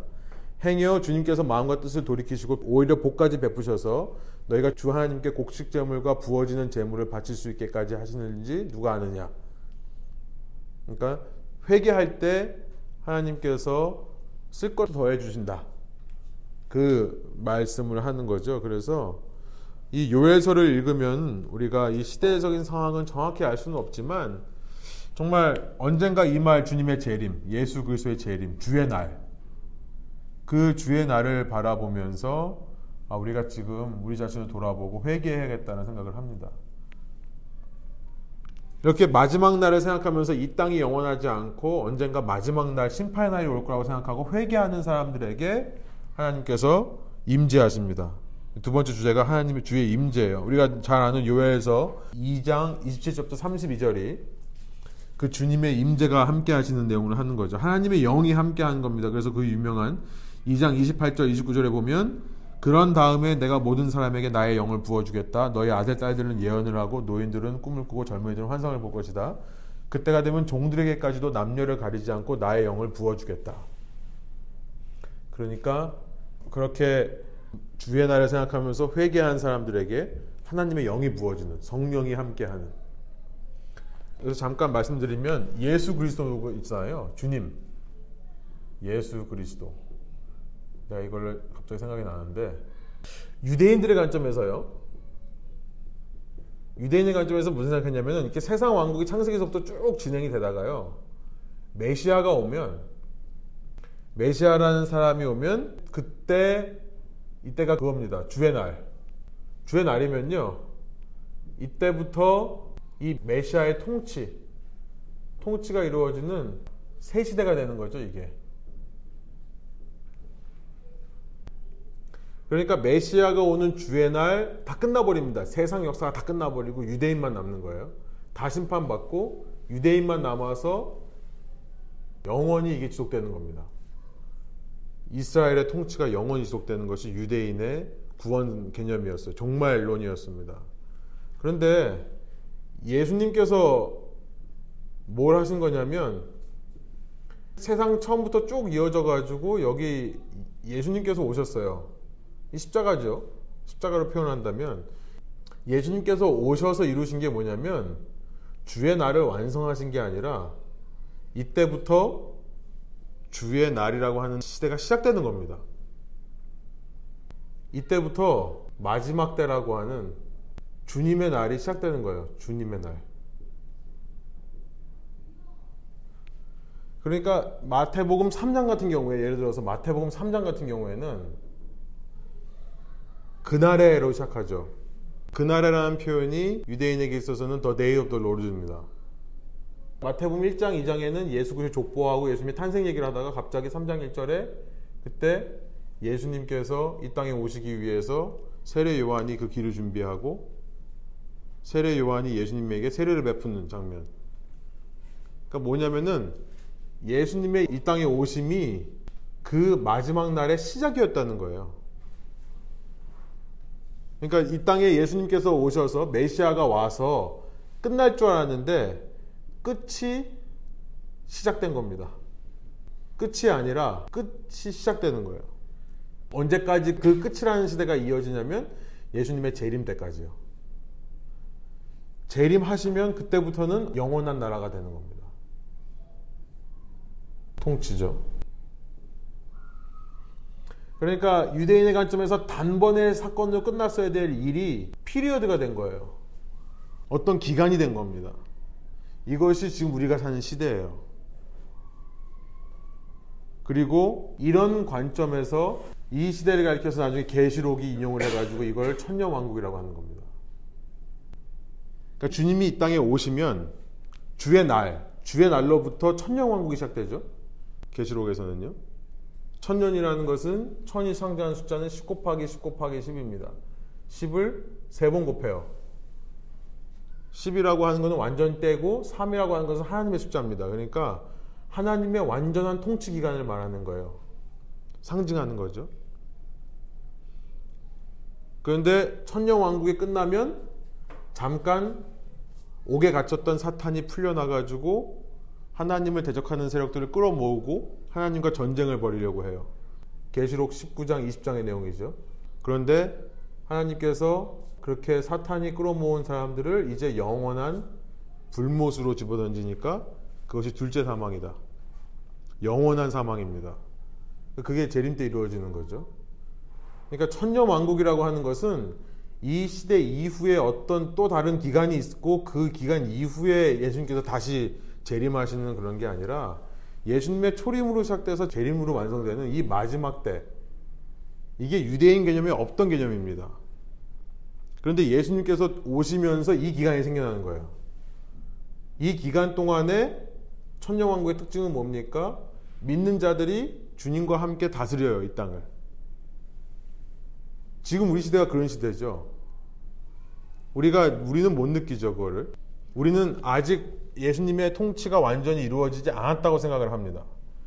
그런데 이미 초림으로 인해서 이 마지막 날이 온 거예요. 그리고 그 마지막 날이 재림의 날까지 이어지는 겁니다. 이미 예수님께서 이 땅에 왕으로 계세요. 이미. 그러니까 우리가 이 땅을 살면서 눈을 들어서 예수님을 바라보는 순간 우리는 그와 함께 다스리는 자가 되는 거죠, 이 땅에서. 갑자기 제가 이 얘기를 왜 하고 있죠? 지금 천년왕국 나오지도 않았는데. 근데 제가 말씀드리고 싶은 이 주의 날의 개념을 말씀드리고 싶었던 거예요. 주의 날이라는 게 우리에게는 한 순간 언제 이루어질 게 아니라 우리에게는 이미 이루어진 거라는 겁니다. 예수님의 초림으로 인해서. 그러니까 지금이라도 우리가 그 주님의 날을 두려워하면서 회개하면요. 우리는 이 땅에서부터 성령으로 충만해지는 거예요. 요엘서 2장 28절에서 말하는 내가 내 여종들까지도 남종들까지도 나의 영을 부어주겠다고 하는 것은 이때 일어나는 게 아닙니다. 재림의 날 때 일어나는 게 아니에요. 예수님의 초림으로부터 그것이 이 마지막 때 동안에 계속 일어나는 겁니다. 성령의 임재가요. 유대인들은 메시아가 오면 그거로 세상의 끝이 나버리고 그때 이후 그때 하나님의 영이 부어져서 영원히 산다고 생각을 했어요. 그런데 이게 기간이 되어버립니다. 기간이 되어버리고 예수님 다시 오실 때까지 이미 이 땅에서부터 우리는 성령의 충만한 임재를 경험하면서 살 수 있는 거예요. 주님의 날이라는 게 이 예수님의 초림으로 시작돼서 재림으로 완성되는 그 사이 기간이 된 겁니다. 그래서 아까 말씀드렸지만 끝인 줄 알았는데 끝이 아니라 끝이 시작된 거예요. end time이 시작된 거니까 그러니까 last days 마지막 날이 시작된 겁니다. 이때부터 해서 진행되는 거죠. 그리고 재림하시면 그때서야 주의 날이 완성되고 이 땅에서 역사가 완성되고 영원한 통치로 들어가는 것. 그러니까 이거를 저는 천년왕국을 말씀드리는 게 대부분 사람들이 이제 여기다가 얘기를 해요. 그래서 이 땅에 역사가 있고 예수님께서 초림하셨고 재림하셨다가 다시 오실 때 그때 천년왕국이 재림을 중심으로 해서 그 전에 일어날 거냐 후에 일어날 거냐 가지고 사람들이 디베이트를 합니다. 이 전에 천년 왕국이 시작되고 그럼 누구에서 시작되는지를 몰라요. 누구에서 시작됩니까? 그러니까 아직 메시아가 안 왔는데요. 그러니까 여러 가지 설들이 있는 거예요. 언제 언제 시작된다. 그리고 후에 시작된다 그러면은 더 웃긴 게요. 예수님 재림하면 그게 끝이 아니라는 거예요. 예수님 재림하고 나서 휴거가 되어서 믿는 사람들만 공중으로 올라가서 공중에서 천년 동안 다스리고 남아있는 사람들이 이 땅에 남아가지고 온갖 고통을 계속해서 겪고. 예 그거는 소설에서 나온 겁니다. 이름도 까먹었어요. 기억이 안 나죠? 1980년대 그 소설 그거 영화해가지고 이번에 또 나왔어요. 올해인가 작년인가 또 영화로 만들었어요 그거. 휴거 휴거 영화. 막 비행기 타고 하는데 막 사람도 없어지고 막. 예. 이런 내용을 말씀하시는 게 아니라 저는 처음부터 끝까지 성경은 일관된 이야기를 한다고 생각하고요. 예수님 재림하시면 그로 끝입니다. 세상은 끝이에요. 그때는 진짜 이 주의 날이 완전히 완성되기 때문에 우리가 구약에서 봐왔던 것처럼 그 주의 날 때 모든 심판과 모든 회복이 일어나는 겁니다. 완전한 심판과 완전한 회복. 근데 놀라운 거 재밌는 건 뭐냐면 그 주의 날이 예수님의 초림으로 인해서 기간이 생긴 거죠. 그러니까 저는 어떻게 보면 예수님께서 주의 날을 앞당기신 것 같아요. 무슨 말이냐면 제가 전에 한번 설교할 때 누가복음 15장의 그 탕자의 비유를 얘기하면서 얘기를 했었는데 탕자가 깨닫고 아버지께로 돌아가려고 가는데요. 아버지가 기다리고 있잖아요. 그걸 못 기다려요. 아들이 집에까지 오기를 못 기다리고요. 아버지가 뛰어나가서 아들을 붙잡고 옵니다. 그게 저는 이거라고 생각해요.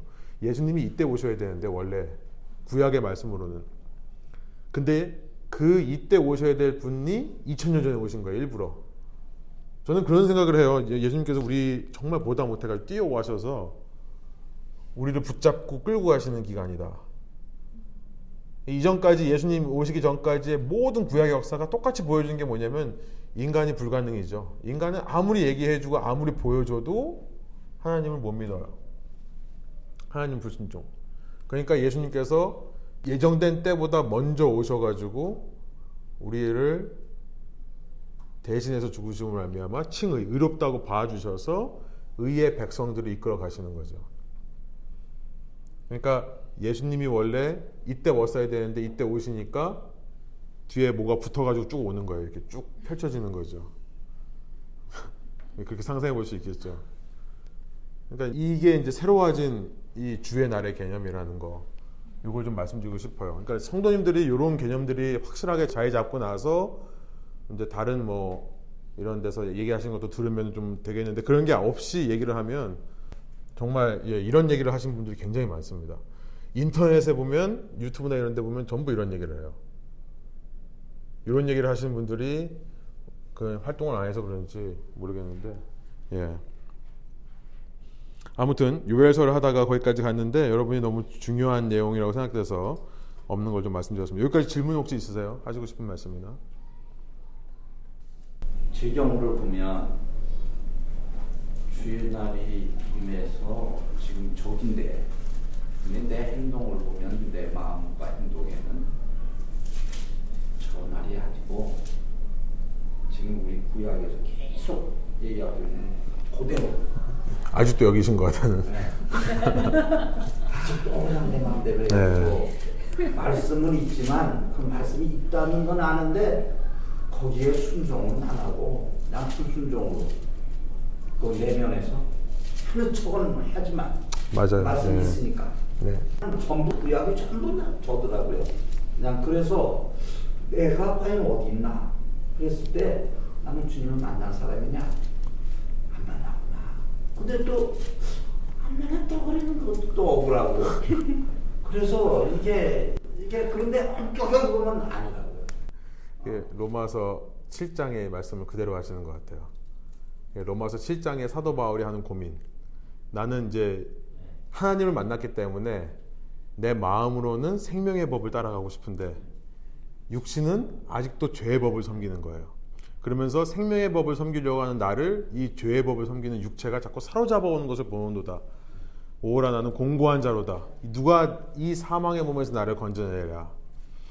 이걸 로마서 7장을 가지고 많은 사람들이요. 이 사도 바울이 자신의 이야기를 하는 게 아니라 아직도 예수님을 만나지 못해서 여기에 있는 사람들 말씀하신 대로 이 사람들을 대신해서 자기가 마치 그런 고난을 겪는 것처럼 말하는 거다. 이게 수사학적인 표현이다. 라고 생각하시는 분들이 있습니다. 저는 아니라고 생각하고요. 사도 바울이 정말 하나님의 말씀을 기록하면서 자기의 얘기를 쓴 거라고 생각하고 솔직한 이게 우리의 모습이라고 생각을 해요. 그런데 8장 1절에서 한 가지를 깨닫죠. 이제 내가 그리스도 예수 안에서 한 가지 법을 깨달은 게 뭐냐면 그리스도 예수 안에 있는 생명의 성령의 법이 그러니까 뭐냐면 그리스도 예수 안에 있는 겁니다. 아직 나한테 없어요. 아직 내가 소유하지 못했어요. 이때는 소유하겠죠. 아, 내가 달려간 그 표대를 향해서 달려가지만 아직 붙잡은 것을 여기지 아니한다. 그리스도 예수 안에 있는 생명의 성령의 법이 이미 죄와 사망의 법에서 나를 해방했다는 사실을 깨닫습니다. 그러니까 이게 왜 우리가 육체의 죄의 법이 나를 사로잡아온 것을 보는 것을 맨날 느끼거든요. 이게 아니라 맨날 느끼거든요. 그런데 그럴 때마다 우리가 깨달아야 되는 게 뭐냐면 아 어차피 나는 그럴 힘이 없구나. 나는 내 자신을 구원해야 될 능력이 없고 생명의 성령의 법은 예수 그리스도 안에 있는 거구나. 그러니까 내가 소유해서 이루어가는 게 아니라 그렇기 때문에 이것이 은혜입니다. 은혜고 그래서 우리가 은혜를 사모할 수밖에 없는 거죠. 그러고 나서 깨닫는 건 뭐냐면 그리스도 예수 안에 있는 생명의 성령의 법을 발견한 사람들이니까 로마서 7장에 고민을 한다는 거죠. 만약에 예수님을 모르는 사람이라면 이 고민 자체가 없습니다. 죄와 사망의 법에서 그냥 살아요. 그 안에서 물론 양심적인 찔림을 받고 도덕적인 결단을 하겠지만 예수 그리스도 안에 있는 성령의 법과 내 마음이 하나님의 법을 즐거워한다는 사실조차를 깨닫지를 못해요. 그러니까 내 안에 구원받았다는 증거, 성령이 내 안에 있다는 증거가 뭐냐면 성령께서 너에게 오시면 죄에 대하여 책망하시리라 말씀하셨잖아요. 요한복음 16장에 예, 그건 것 같습니다. 그러니까 내가 마음으로는 하나님의 법을 섬기는 것이 있다는 사실. 그러니까 내가 마음으로는 하나님의 법을 인정하고 내가 그렇게 살아야 된다는 걸 알지만 내 육체가 그러지 못한다는 사실을 깨닫는 것 자체가 성령께서 나에게 오셨다는 증거가 되는 겁니다. 그러니까 지금 집사님 말씀하신 거 저 동감하고요. 제가 이런 얘기를 하지만 제가 정말 뭐 이 땅에 오신 재림 예수처럼 살기 때문에 이런 게 아니잖아요. 오히려 이런 고민이 없다 그러면은 그러면서 나는 예수님을 섬긴다라고 하면 그 정말 문제 있는 사람입니다. 저는 그 생각해요. 제가 몇 번 말씀드렸거든요. 뭐 1대1 양육할 때 이럴 때 한때 제가 제 자신을 재림 예수라고 착각하고 산 적이 있었어요. 성경 말씀이 있는데 어 예수님께서 다시 오신 게 내가 내가 예수가 아닌가? 예. 왜냐면 제가 제 삶을 돌아보니까 정말 죄를 안 지어요. 제가 이제 고등학교 때, 대학교 때 이때 얘기해요. 맨날 공부만 하고 어머니께 순종하고 집에 와서 착한 아들 교회 나가면은 교회 일 열심히 하는 청년. 정말 내가 죄가 없는 거예요, 죄가. 그래서 순간 어 정말 그게 느낀 적이 있었어요. 내가 어 내가 다시 한번 생각해 봐야겠다. 내가 내가 전에 하나님과 같이 있지 않았나? 막 이런 생각. 근데 그거야말로 하나님께서 가장 미워하시고 싫어하시는 교만입니다. 교만. 그러니까 우리가 그런 나의 죄의 모습을 발견하고 그러면서도 내 마음 한구석에는 하나님을 자꾸 섬기고 싶은 마음이 드는 내가 왜 이거밖에 안 되는가 라는 생각이 드는 자체가 어쩌면 잘 가고 있는 거죠. 맞게 가고 있는 거죠. 그래서 이 날을 소망하게 되는 거죠.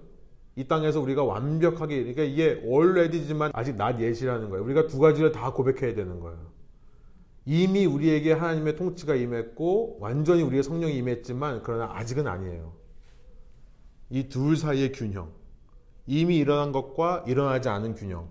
그러니까 이 땅을 살아가면서도 우리가 이미 하나님과 나와 함께 하신다는 사실의 소망을 얻을 수도 있지만 그러나 이 땅을 완전히 만족하지 못하고 사는 이유는 아직 우리가 기다려야 될 그날이 남아있기 때문에 이게 참 신비로운 거예요. 예수님께서 오셔서 당시의 통치를 완전히 이루셨음에도 불구하고 우리로 하여금 계속해서 마지막 날을 꿈꾸게 하시는 거죠. 그러니까 예수님의 초림은 우리의 영만을 회복시키시는 겁니다. 육체는 계속해서 죽음 가운데 있는 거예요. 신기하죠? 그러면 지금 우리는 완전한 통치가 우리 안에서 이루어지지 않고 있다는 건가요? 완전히 이루어지고 있죠. 그러나 아직 안 이루어지고 있다는 거죠. 그냥 계속 프로세스. 그렇죠. 그게 참 신비해요. 근데 저는 로마서 7장을 읽다가 8장으로 넘어왔을 때 완전히 뭔가 해방이 된 듯한 느낌이었어요. 완전히 끝난 걸로. 근데 왜 끝났는데 여기서 끝났는데 나는 왜 끝이 안 났을까? 네. 항상 그게 의문이었거든요.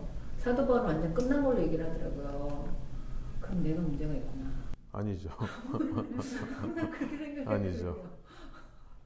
거기서 끝났다 그러면은 로마서 어, 구명에서 9장에 그 유대인들이 하나님께 순종하지 못했기 때문에 9장과 10장에 가면은 이방인들 너희가 받은 구원을 너희가 자신하지 말라 확신하지 말라 하나님께서 원 가지도 아끼지 아니하셨거든 너희 돌 감람나무 가지는 어, 아끼겠느냐 그런 말씀을 하시죠 그러고 나서 12장에 가면은 12장부터 수많은 해라 하지 마라라는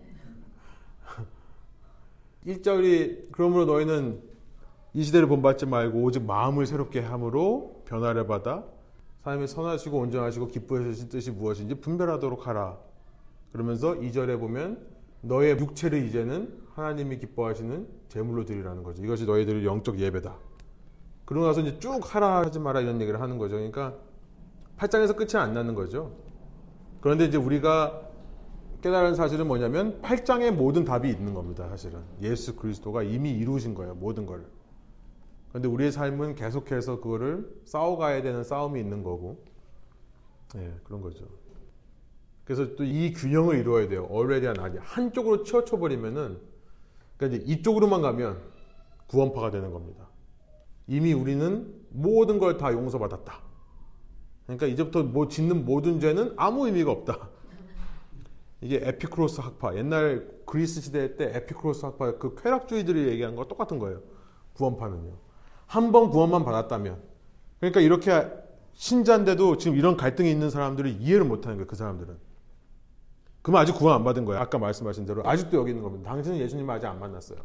예수님 만났다고 하면 진짜 100% 죄의 유혹이 없습니다. 당신 안에 구원파입니다. 그죠? 그리고 이제 수많은 종말론들이 여기에 맞추죠. 이미 예수님의 통치가 이루어졌는데도 불구하고 예수님 다시 오실 이때에만 예수님의 통치가 일어나는 것처럼 수많은 종말론에서 나오는 이단들이 다 이것만 뽑아서 한 거죠. 이미는 생각하지 않고요.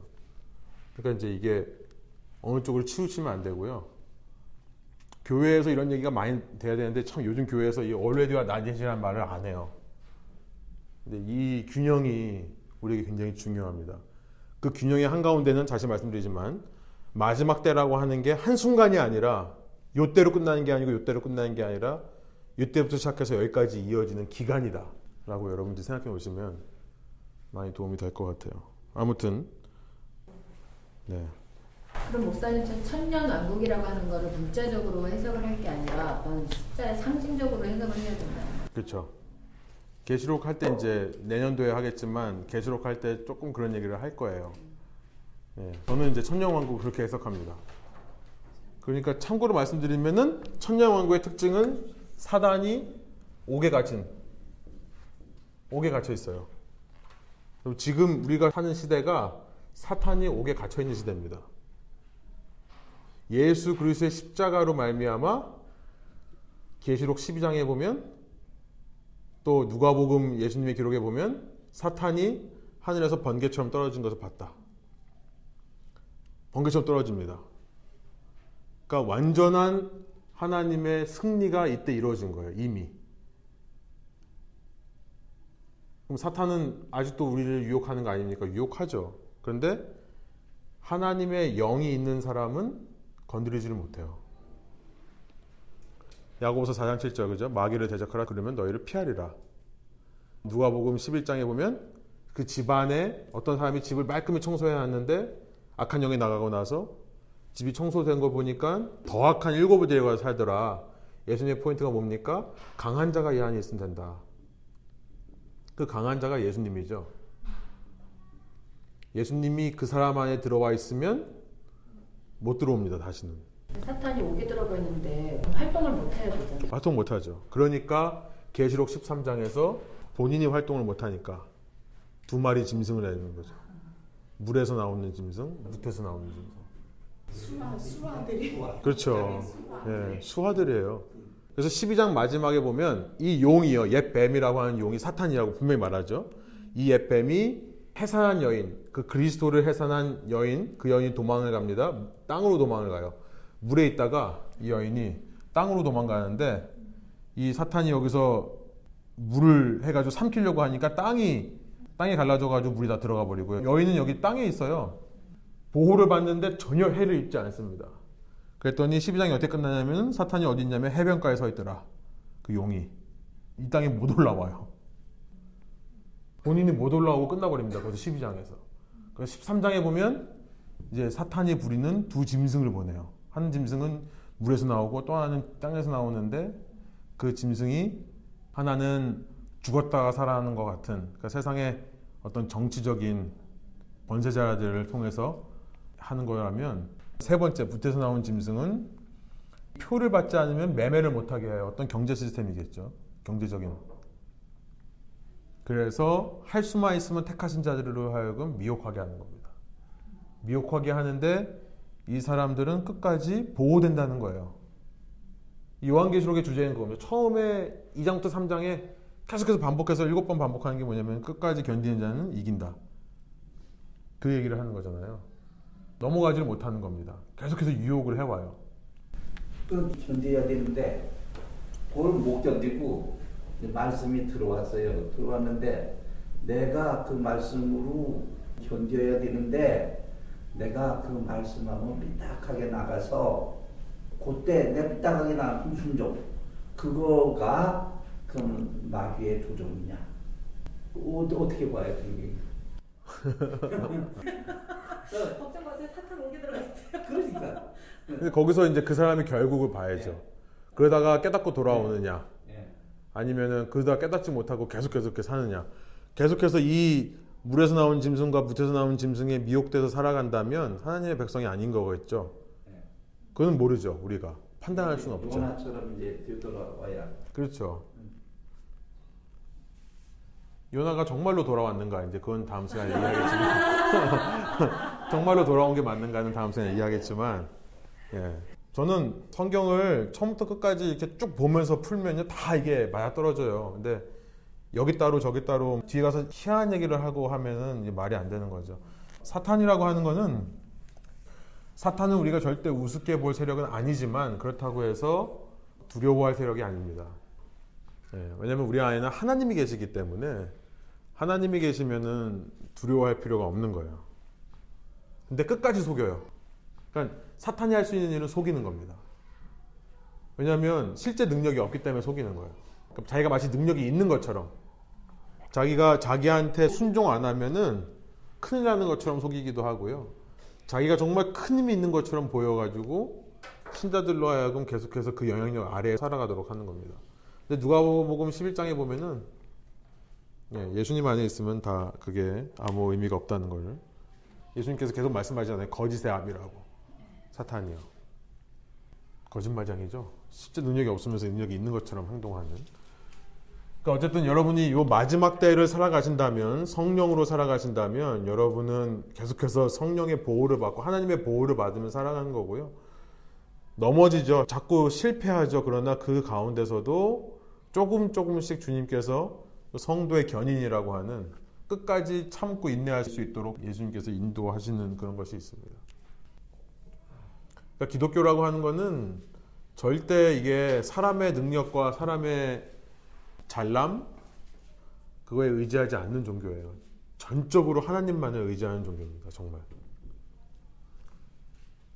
이런 개념을 좀 아시면 여러분이 성경을 읽으실 때도 좀더 어, 정말 전체적인 시각을 가질 수 있을 것 같고 좀 더 이런 메시지들이 좀 더 이해가 되실 것 같아요. 아모스서로 넘어가서 아모스서는 가장 일찍 활동한 선지자입니다. 12명 중에 아니요. 사실 전체 성경에 있는 선지서 중에 가장 먼저 활동한 선지서예요. 근데 여기는 이제 소선지자는 세 번째 나오는데 기원전 8세기 중반이라고 되어 있습니다. 이름의 뜻은 짐이에요. 부담입니다. 많은 경우 메시지가 이 사람의 이름이 일치하는 경우가 참 많아요. 어, 짐과 부담이라는 걸 기억해 놓으시고요. 아모스라는 말은. 어, 부르심은 7장에 가서야 부르심의 장면이 나오는데 중심 구절은 5장 24절입니다. 역사 배경을 보면요. 어, 빈칸에는 호세아죠. 호세아 이전에 가장 빠른 선지서다. 어, 아모스 1장 1절을 보면 유다 왕 우시아의 시대 곧 이스라엘 왕 요아스의 아들 여로보암 시대 지진 전 2년에 이렇게 돼 있어요. 정확하게 언젠지는 모르겠지만 우시아는 767년에서부터 739년 혹은 740년까지 다스렸던 왕이고 이스라엘 여로보암은 아까 말씀하신 대로 782년에서 753년까지 다스린 사람입니다. 그러니까 둘의 교집합 만나는 점은 여기겠죠. 767년에서 753년 언젠가 활동한 사람이다라고 우리가 생각해 볼 수 있습니다. 그러니까 다른 선지서에 비해서 활동 시기가 좀 더 좁혀졌어요. 그래서 7세기 중반 이전. 그래서 대강 저희가 760년 경으로 봅니다. 8세기 죄송합니다. 8세기 중반 그래서 760년 경으로 저희 보고요. 이제 그 내용을 보면 가장 먼저 활동했다고 하는 것은 뭐냐면 아까도 말씀드린 대로 이 북이스라엘이 가장 잘 나갔던 시기에 예언한 그런 모습들이 있기 때문에 아모스가 가장 처음이다라고 생각할 수 있습니다. 역사적인 배경은 열왕기하 14장 23절에서부터 15장 7절까지를 참고해 보시면 어, 우리가 이 내용을 잘 알 수 있습니다. 북이스라엘의 전성기입니다. 두 번째 bullet point에 들어갈 답은 전성기인데요. 말씀드린 대로 빈부격차가 시작이 되어서 큰 집들이 발견된다고 말씀드렸죠. 여로보암 1세는요. 북이스라엘을 처음 건국한 여로보암 1세라고 하는 사람은 나라를 세우면서 이스라엘이 예배드릴 곳을 어디를 해야 될까 하다가 이제 베델이라고 하는 곳, 남쪽 끝에는 베델, 또 북쪽 끝에는 단이라고 하는 곳에 산당이 있는데 그 산당의 유래는 이제 우리가 사사기에서 봤습니다. 그 산당에다가 금송아지를 세우는 것으로 시작합니다. 여로보암이요. 금송아지를 세워놓고 거기서 이제 이게 하나님이다라고 이제 월십을 시작해요. 그렇게 금송아지를 섬겼던 나라가 최고의 전성기를 누리는 겁니다. 그러니까 많은 사람들이 뭐라고 착각하겠습니까? 아, 우리가 이 하나님도 섬기지만 그와 더불어서 아까 말씀드린 바알이라고 하는 풍요의 신, 송아지 모양의 풍요를 갖다 주는 신을 우리가 섬기니까 우리가 이런 복을 받는다라고 생각을 했던 거예요. 우상이 가져다 준 성공의 삶이 복받은 삶이라고 착각을 하는 거죠. 그러니까 오늘날도 이런 모습이 있지 않을까. 어, 물론 하나님을 경외하면서 하나님을 섬기면서 우리가 부자가 되고 이렇게 경제적인 여유를 누리는 것도 있지만요. 어떻게 보면 이 세상이 약속하는 세상의 방법대로 살다 보니까 참 많은 돈을 벌게 되는 그러면서 그런 속에서 이것을 신앙으로 정당화하는 그런 모습이 있지는 않을까 생각이 듭니다. 북이스라엘 당시의 모습이 그랬어요. 북이스라엘은요, 하나님을 버리고 우상을 따라간 게 아닙니다. 항상 하나님과 우상을 겸해 섬긴 거예요. 그러니까 하나님을 믿는다고 하면서 실제의 삶을 다만 들여다보면 세상의 바알이라고 하는 돈이라고 하는 우상을 따라가는 거죠. 어디서 들어가냐면 인생의 문제 앞에서 어떻게 반응하는가를 보면 알아요. 어려움이 생길 때 하나님을 의지하는 건 누구나 잘합니다. 그런데 잘 나갈 때, 성공할 때, 성공하면 성공할수록 돈에 더 묶이는 사람들이 있어요. 근데 성공하면 성공할수록 돈을 더 한창케 여기고 그러니까 막 쓴다는 게 아니라 하나님을 더 경외하는 사람들이 있습니다. 아모스는 이런 사람이었어요. 잘 나갈 때 돈을 더 의지한 게 아니라 잘 나갈 때 오히려 그 돈을 포기하고 하나님을 따라가는 사람입니다. 아모스가요. 왜 그러냐면 밑에 보시면 드고아의 목자라고 되어 있죠. 아까 말씀드린 드고아라고 하는 곳은 예루살렘 남쪽 도시인데요. 여러분 다음 페이지에 보면 지도가 있습니다. 지도에 보시면 드고아가 어딘지 그래서 제가 일부러 전에 한번 실었던 주도인데 예루살렘 밑에 남쪽으로 한 5km 가면 있는 도시래요. 그 정도 돼 보이나요? 5km 정도? 드고아 테코아라고 있습니다. 이 드고아의 목자라고 되어 있는데 이게 1장 1절에 목자라는 표현 이것은 일반적으로 목자를 가리키는 단어가 아닙니다. 원어로 보면 로에라고 하는 말이 있는데 이 라아 보다라는 단어로부터 파생된 이 로에라고 하는 말이 일반적으로 양 무리를 보고 양 무리를 치는 사람을 이제 로에라고 불렀는데요. 로에. 근데 여기서 쓰이는 이 아모스를 설명하는 단어는 그 단어가 아니라 노케드라고 하는 노케드라고 하는 이거는 어떤 뜻이냐면은 이런 뜻이에요. 그냥 shepherd가 아니라 sheep dealer. 그러니까 양들을 키워서 양들을 판매하거나 양들을 유통시키는 사람이죠. 칩 딜러입니다. 당시 목자는 굉장히 가난한 사람들이었어요. 사회적으로도 빈곤층이었습니다. 그러니까 어, 사회에서 인정받지도 못했어요. 목자라고 하면 사람들이 신뢰를 안 했습니다. 예수님께서 태어나셨을 때 목자들이 가서 예수님을 맞이했다. 우리 크리스마스 스토리인데요. 사실은 당시 사회에서는 이게 말이 안 되는 겁니다. 누가 보면 목자가 처음 증인들인데요. 예수님이 태어난. 하나님이 이 땅에 오셨는데 왕이 이 땅에 태어나셨는데 목자가 가서 경배하고 목자가 증언한다. 사람들이 걸떠보지도 않습니다. 당시 목자들은 오늘날로 말하면 사기꾼들 정도의 대우를 받았던 사람들이에요. 사회로부터. 왜냐하면 목자들이 양을 빼돌리는 경우가 너무 많았거든요. 주인 대신에 양을 쳐주는 사람들이 목자들인데요. 양 잃어버렸다고 하고 자기가 뒤로 빼고 이래도 주인이 어떻게 알아요? 그러니까 주인도 알면서도 그냥 이렇게 맡기는. 우리 왜 small business나 자영업을 하다 보면 사람들 이게 쓰면 어느 정도 훔쳐갈 걸 예상하고 우리가 hire를 하잖아요. 그죠? 이 사람이 속으로 이제 카운터 보는 사람들은 얼마 정도는 뒤로 챙길 거라는 걸 익스펙하고 세상 사람들이 그렇다는 겁니다. 물론 크리스천들은 신뢰를 해야겠지만. 그런데 이제 그런 목자들 사회에서도 아주 신뢰할 수 없는 계층이 목자였는데 아모스는 그런 로에가 아니라 노케드라고 하는 그러니까 부자 계층입니다. 실제로 7장에 가보면 7장 14절부터 15절에 보면은 아마샤라고 하는 선지자와 대화하는 내용 중에 이런 내용이 있어요. 아마샤. 아모스가 아마샤에게 대답하였다. 17장 14절입니다. 새번역을 읽으면 나는 예언자도 아니고 예언자의 제자도 아니요. 나는 집짐승을 먹이며 돌무화과를 가꾸는 사람이요. 이게 지금 산업사의 개념을 보면 정말 이 가난한 사람이라고 생각할 수도 있고 그냥 농사 짓는 사람 이렇게 생각할 수 있지만 이 집짐승이라고 하는 말은요 가축대라는 겁니다. 그러니까 부자란 뜻이에요. 부자입니다. 저는 이 아모스서를 읽어보면서 이 아모스서가 은혜가 되는 건 뭐냐면 만일 이렇게 사회 정의를 외쳤던 제가 이제 저번에도 설명드릴 때 아모스가 그랬다고 했죠. 아까도 말씀드릴 때 아모스가 굉장히 날카로운 비판의 메시지를 했다고 그랬죠.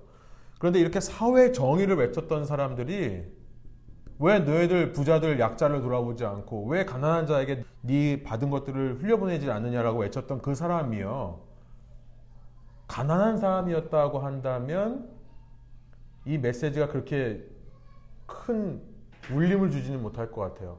물론 가난한 사람들이 사회 정의를 외쳐도 그 메시지는 울림이 있어야 되지만 지금 우리가 아모스는요. 아모스 자체가 부유층이었을 수 있다는 거죠. 부유층이었던 사람이 하나님의 말씀이 임하니까요. 자기 고향을 떠나서 이웃 국가로 올라가는 겁니다. 하나님을 섬기지 않는 북이스라엘로 올라가는 겁니다. 남유다 사람이 올라가서 하나님에 대해서 외치는 거예요. 그러니까 오늘날로 말하면 이 땅에서 정말 남 부러울 것 없이 정말 많은 재물을 갖고 살던 사람들이 어느 날 갑자기 선교에 헌신해서 제3세계로 나가는 것. 이 정도가 되겠죠. 그 땅에 가서 정말 가난하고 없는 사람들을 위해 일하고 하는 사람이 있다면 누가 봐도 그 메시지가 비록 비판과 정죄의 메시지를 쏟아내는 거지만 그것이 자기 의에 취해서 나오는 거라고 생각하지는 않을 겁니다. 그렇죠? 자기가 억울하니까 쏟아내는 메시지가 아니라는 거예요. 본인은 억울하지 않은데 억울한 사람들을 대변해서 사회 정의를 외친 선지자. 이게 아모스입니다. 그러니까 저는 이런 생각이 들었어요. 부자가 부자 편되기가 너무 쉬운데요. 부자들이 오히려 부자를 정당하기가 쉽죠. 그런데 하나님께 붙들리면 가난한 자의 편에 서게 된다. 부자들도. 이 시대에 이런 부자가 필요한 것은 아닌가 생각이 듭니다. 그건 물질의 노예가 아니라 하나님의 종으로 사는 부자죠. 언제 들어가냐면 자기가 가진 물질을 가지고 더 많은 물질을 위해서 사는가 아니면 자기가 가진 물질을 가지고 하나님을 전하기 위해 사는가 약자의 편을 서기 위해 사는가 저는 물질이라는 것은 결코 나쁜 게 아니라고 생각합니다. 물질이라고 하는 것 자체는 저는 좀 중립적인 거라고 생각하고 싶어요. 그러니까 하나님께서 이 땅을 창조하실 때 하나님께서 인간을 창조하시고 그 밑에다가 모든 만물을 집어넣으신 거죠.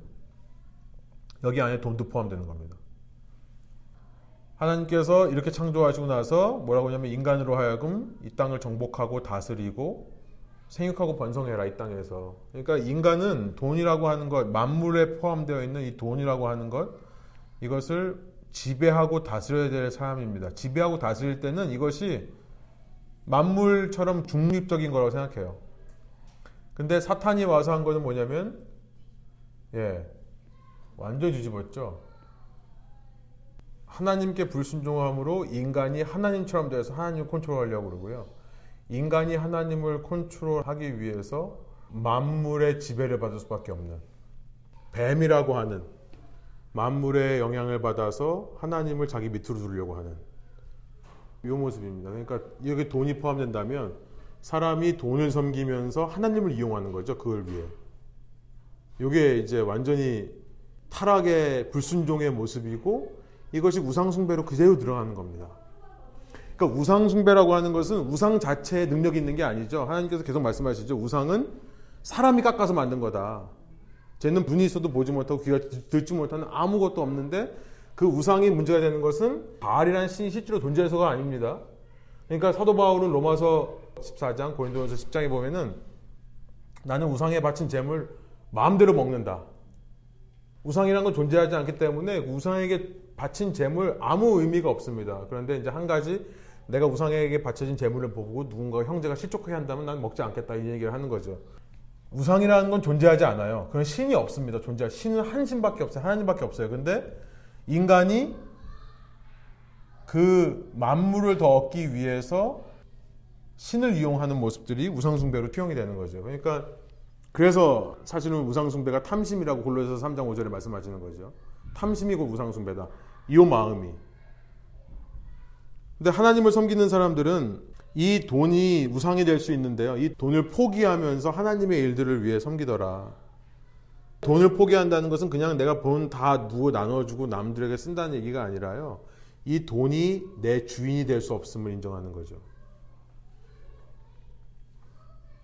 아모스가 바로 그런 풍족한 사람일 수 있는데 이런 삶 속에서 그 북이스라엘 향한 긍휼한 마음을 가지고 선포했던 사람이고요. 그래서 그래서 우리 삶에 꼭 있어야 되는 게 뭐냐면 거룩한 부담이라고 생각하는 겁니다. 아모스가 부담이라는 뜻이에요. 그러니까 이제 나쁜 의미의 부담이 아니라 저는 거룩한 부담이라고 말하고 싶은 거예요. 저만의 해석일 수 있습니다만 누구도 이렇게 얘기하시는 분이 없겠지만은 제가 생각하기에는 이 책이 그런 얘기를 하고 있는 것 같습니다. 그러니까 거룩한 부담을 가지고 어, 아모스처럼 살아가야 된다는 메시지. 이 우리 신앙에 꼭 필요한 겁니다. 여러분들이 사실은 우리 정말 풍족하게 사는 거거든요. 저도 정말 할 말이 없어요. 정말 풍족하게 사는 것 같아요. 저의 자신을 봐도 막 돈이 많아가지고 제가 뭐 사고 싶은 거 다 사고 살지는 못하지만 정말 생활하기에 하나님께서 딱 맞춰주시는 그래도 어, 너무 감사한 게 통장에 뭐 몇천 불, 몇만 불 쌓아놓고 살지는 못하는데요. 그래도 마이너스 된 적이 딱 한 번밖에 없어요. 지금까지. 항상 고게 간당간당하긴 하지만 그래도 예, 그렇게 사는 거 보면 우리는 참 풍족하게 사는 겁니다. 이 풍족할 때 북이스라엘에게 메시지 하는 거예요. 풍족할 때 하나님을 섬겨야 된다. 그런 거룩한 부담을 가진 사람들의 삶이 필요하다. 중심 주제는 뭐냐면요. 잘못된 신앙이 가져온 잘못된 번영입니다. 그래서 계속해서 타협된 종교, 혼합된 종교에 대해서 2장 2절부터 7절, 뭐 7절부터 8절, 4장 4절에서 5절, 뭐 5장 21절에서 23절, 25절에서 26절, 뭐 계속해서 혼합된 종교에 대해서 그렇게 하나님도 섬기면서 물질도 섬기는 혼합된 종교에 대해서 계속 심판을 예언하고요. 그러면서 사회 부정의를 얘기하는 겁니다. 여러분 사회 부정이라는 게 사회 부정의. 우리가 만일 하나님을 바로 섬기면서 바른 의미에서의 번영을 했다면 사회에 부정의가 생길 수 없습니다. 약자들이 돌봄을 받을 수밖에 없고요. 가난한 자, 고아나 과부들이 케어를 받을 수밖에 없어요. 근데 사회 부정의가 있다는 것은 뭐냐면 우리가 잘못된 신앙을 가지고 잘못된 번영의 길로 가고 있다는 증거죠. 아모스가 그걸 지적하는 겁니다. 너희가 진짜로 하나님을 섬겼다면 우리 하나님은 고아와 과부와 이런 나그네들을 대접하라고 그랬지 착취하라고 하신 하나님이 아닌데 너희들이 하나님을 섬기면서 정말로 번영을 받은 거라면 이런 일이 왜 있느냐 그 메시지를 외치는 겁니다. 부자에 대한 경고가 4장 1절, 6장 1절, 6장 4절 이렇게 나옵니다. 그래서 중심 주제는 뭐냐면 의예요. 의. 무엇보다 제일 먼저 바른 하나님을 섬겨야 됩니다. 그러면서 그 바른 하나님과의 관계에서 이 땅의 재물과의 관계가 바라져야 되고요. 그러면서 그 재물을 가지고 이웃과의 바른 관계를 위해 써야 되는 거죠. 사회 정의를 회복하기 위해. 그래서 righteousness라고 하는 것은 바른 관계입니다. 하나님과의 바른 관계, 그로부터 물질과 만물과의 바른 관계가 회복되고 이, 이 모양으로 돌아가는 거죠. 이렇게 만물과의 관계가 회복될 때 사람은 만물을 지배하면서 사회의 정의를 이룰 수밖에 없다. 그래서 아모스서의 특징 주제가 5장 24절 너희는 다만 공의가 물처럼 흐르게 하고 정의가 마르지 않는 강처럼 흐르게 하여라. 그 말씀을 하는 거죠. 구조를 보시면 처음에 이스라엘에 대한 경고로 시작합니다. 아모스 1장 2장인데요. 옆에 지도를 참고해서 보시면은 중심에 이스라엘을 두고 빙빙 도시는 것 같아요. 왜 그러냐면 이제 결국 중앙에 있는 이스라엘을 얘기하기 위해서 그러니까 주변을 이렇게 톡톡톡 치면서 이제 가운데를 딱 찌르시는 거죠. 그게 마지막에 2장 6절로 합니다. 그래서 타겟의 정중앙이다. 이스라엘에 대한 예언이 이제 3장에 6장에 나오고 그다음에 이제 마지막에는 심판 환상으로 나옵니다. 이스라엘의 이런 부정의한 모습을 심판할 수밖에 없는 것을 이런 다섯 가지로 이렇게 하는 걸로 되어 있습니다. 어, 오바다서까지 제가 빨리 하고요. 오바다는 짧습니다. 금방 끝나요. 오바다는 구약 전체 또 이 소 선지서에서 가장 짧은 책입니다.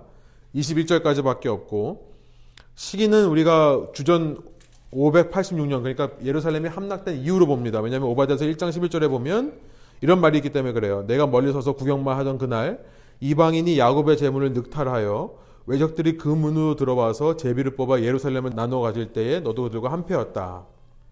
그래서 마치 예루살렘의 이방인에 의해서 노략질 당한 것이 과거 일처럼 얘기를 합니다. 그렇기 때문에 586년 이후라고 추정이 되는데요. 그러니까 한 6세기 선지자기 때문에 파란색으로 되어 있습니다. 이름의 뜻은 야훼의 종이고요. 부르심을 받고 중심 구절을 마지막으로 생각하는데 역사 배경을 보시면 뭐 시간이 없으니까 그냥 넘어갈게요. 에서와 야곱의 컨플릭은 아시죠? 창세기 27장부터 쭉 보면은 계속해서 이 에서와 야곱은 쌍둥이 형제면서 서로 문제가 있어 왔습니다. 25장에 가면 24절부터 34절에 그 컨플릭이 극대화되죠. 36장에 보면 이제 에서의 족보가 있는데 에서 족보 맨 마지막에 보면 에돔 족속의 이름이 나오고 그 에돔 족속의 조성이 에서더라. 그러니까 이 에돔이라고 하는 나라는 어, 에서의 후예입니다. 이 오바댜서는요 에돔에 대한 심판을 다루고 있어요. 이렇게 이스라엘 어려서부터 괴롭혔던 나라, 이스라엘과 싸웠던 나라. 그런데 가나안 정착할 때도 보면 민수기 20장에서 봤었죠. 에돔이 쉽게 들어갈 수 있는 길을 못 가게 해가지고 삥 돌아가게 하는. 그러니까 하나님을 불평해서 불뱀의 저주가 임하는 다윗의 왕국 때는 다윗의 통치 아래에서 에돔이 통일 이스라엘의 속국이었습니다. 지배를 받았던 나라였어요. 그런데 밑에 보시면 바벨론 정복 후에 약탈을 했다고 말씀드렸죠. 느부갓네살이 와서 예루살렘을 함락시켰을 때 남아 있는 유다 사람들을 괴롭혔을 뿐만 아니라 심지어 죽이기까지 했던 나라가 에돔입니다. 이러한 일을 해서 에돔이라고 하는 나라는요, 이 에돔이라고 하는 나라는 선지서에 계속해서 등장해요. 그래서 이사야서라든지 예레미야서, 에스겔서, 우리가 봤던 아모스서, 그다음에 요엘서 이렇게 보면 계속해서 에돔에 대한 경고의 메시지를 다 싣고 있습니다. 중심 주제를 보시면은 하나님은 모든 민족의 하나님이라고 말씀하시는 거예요. 이 아브라함 언약이죠. 그러니까 왜 에돔을 심판하는 것을 말씀하시는가? 이것이 왜 이스라엘을 향한 예언의 말씀이 되는가? 이거 사실은 에돔을 향한 예언의 메시지인데 이게 구약 히브리 성경에 들어 있는 거거든요. 이스라엘 사람들이 이걸 보고 있는 겁니다. 왜 이스라엘 향한 메시지가 되는가? 아브라함 언약 때문에 그래요. 아브라함 언약이 뭐죠? 창세기 12장 2절부터 3절에 보면 내가 너희를 축복하는 사람한테는 복을 베풀고 그래서 복의 근원이 되는 겁니다. 그런데 너희를 저주하는 사람은 내가 저주하겠다. 그러니까 요 아브라함 언약이 실현되는 것이 이스라엘의 복으로도 표현되지만은 이스라엘을 저주하는 나라를 저주하시는 것으로 이것이 표현되는 거죠. 그래서 선지서에 보면은 에돔을 포함한 수많은 이방인 국가들, 특별히 팔레스타인 주변 국가들에 대한 저주의 메시지, 심판의 메시지가 있는 겁니다. 그게 바로 이 아브라함 언약을 이루어 가시는 하나님의 모습을 보여주는 거죠. 당시 종교는요, 부족의 신을 믿었습니다. 당시 종교는요, 나라의 신을 믿었습니다. 그러니까 나라가 다르면 신이 달라요. 그런데 지금 하나님이 무슨 말씀을 하시는 겁니까? 이렇게 이방 민족들을 심판하면서 당신의 백성을 보고 가시는 하나님. 그 말은 뭐냐면요. 세상에 하나님은 하나밖에 없다는 얘기를 하는 거예요. 이방 민족은 다 각기 자기의 신이 다 있지만은 그 신들이 신이 아니라 하나님은 이스라엘의 신이 한 분밖에 없는 거고 그 신은 이스라엘만의 신이 아니라 모든 이방 국가의 신이라는 것을 말씀하는 겁니다. 그렇죠? 하나님이 이스라엘만의 신이었다 그러면 이스라엘만 심판하겠죠. 딴 나라처럼요. 근데 여러분 당시로서는 획기적인 발상입니다. 다 부족 국가의 신, 자기 조상들의 신을 섬기던 그 문화에서 유대인만 뭐라고 얘기하는 거냐면 야 하나님이 너네도 심판하신다. 이 하나님은 우리 하나님만의 하나님이 아니라 이 백성의 언약을 건드리는 훼손하려고 하는 민족들까지도 심판하시는 다른 말로 말하면 너네들의 신이기도 하다. 이 얘기를 하는 거예요. 그래서요 주의 날은요 오바다 1장 1장밖에 없지만 15절에 보면 오바다 1장 15절에 보면 내가 모든 민족을 심판할 주의 날이 다가온다 이렇게 되어 있습니다. 그 주의 날이라고 하는 개념이 단지 이스라엘의 회복, 요 유대인이 생각하는 이스라엘의 회복만이 아니라 그리스도로 이루어졌죠. 모든 민족의 심판과 회복의 날이 되는 겁니다. 오바다서는 그 얘기를 하는 거예요. 그래서 밑에 보시면 중심 주제의 두 번째가 이스라엘의 회복은 이스라엘만의 회복이 아니라 열방의 회복이다라는 것을 말씀하는 거죠. 이 시온산이 회복되는 것은 이스라엘만 잘 먹고 잘 사는 게 아니라 그로 말미암아 그를 핍박하던 이방 국가들까지도 회복되는 거다. 오바다서 1장 21절이 이래서 이렇게 끝납니다. 제가 읽기에는 오바다서의 주제는 이거예요. 구원자들이 시온산에 올라와서 에서의 영토를 다스릴 것이다. 나라가 주의 것이 될 것이다. 모든 나라가 주님의 것이 될 것이다. 단지 시온산만이 아니라 에서의 영토까지도 이방인의 나라들까지도 하나님의 나라가 될 거다. 이게 어, 오바댜서의 메시지라고 생각을 합니다. 내용을 한번 나중에 읽어보시면 되겠고요. 오늘 여기까지 하고 제가 다음 시간에 이제 요나서부터 해서 어, 마치는 것으로 그렇게 하겠습니다. 제가 기도하고 마칠게요.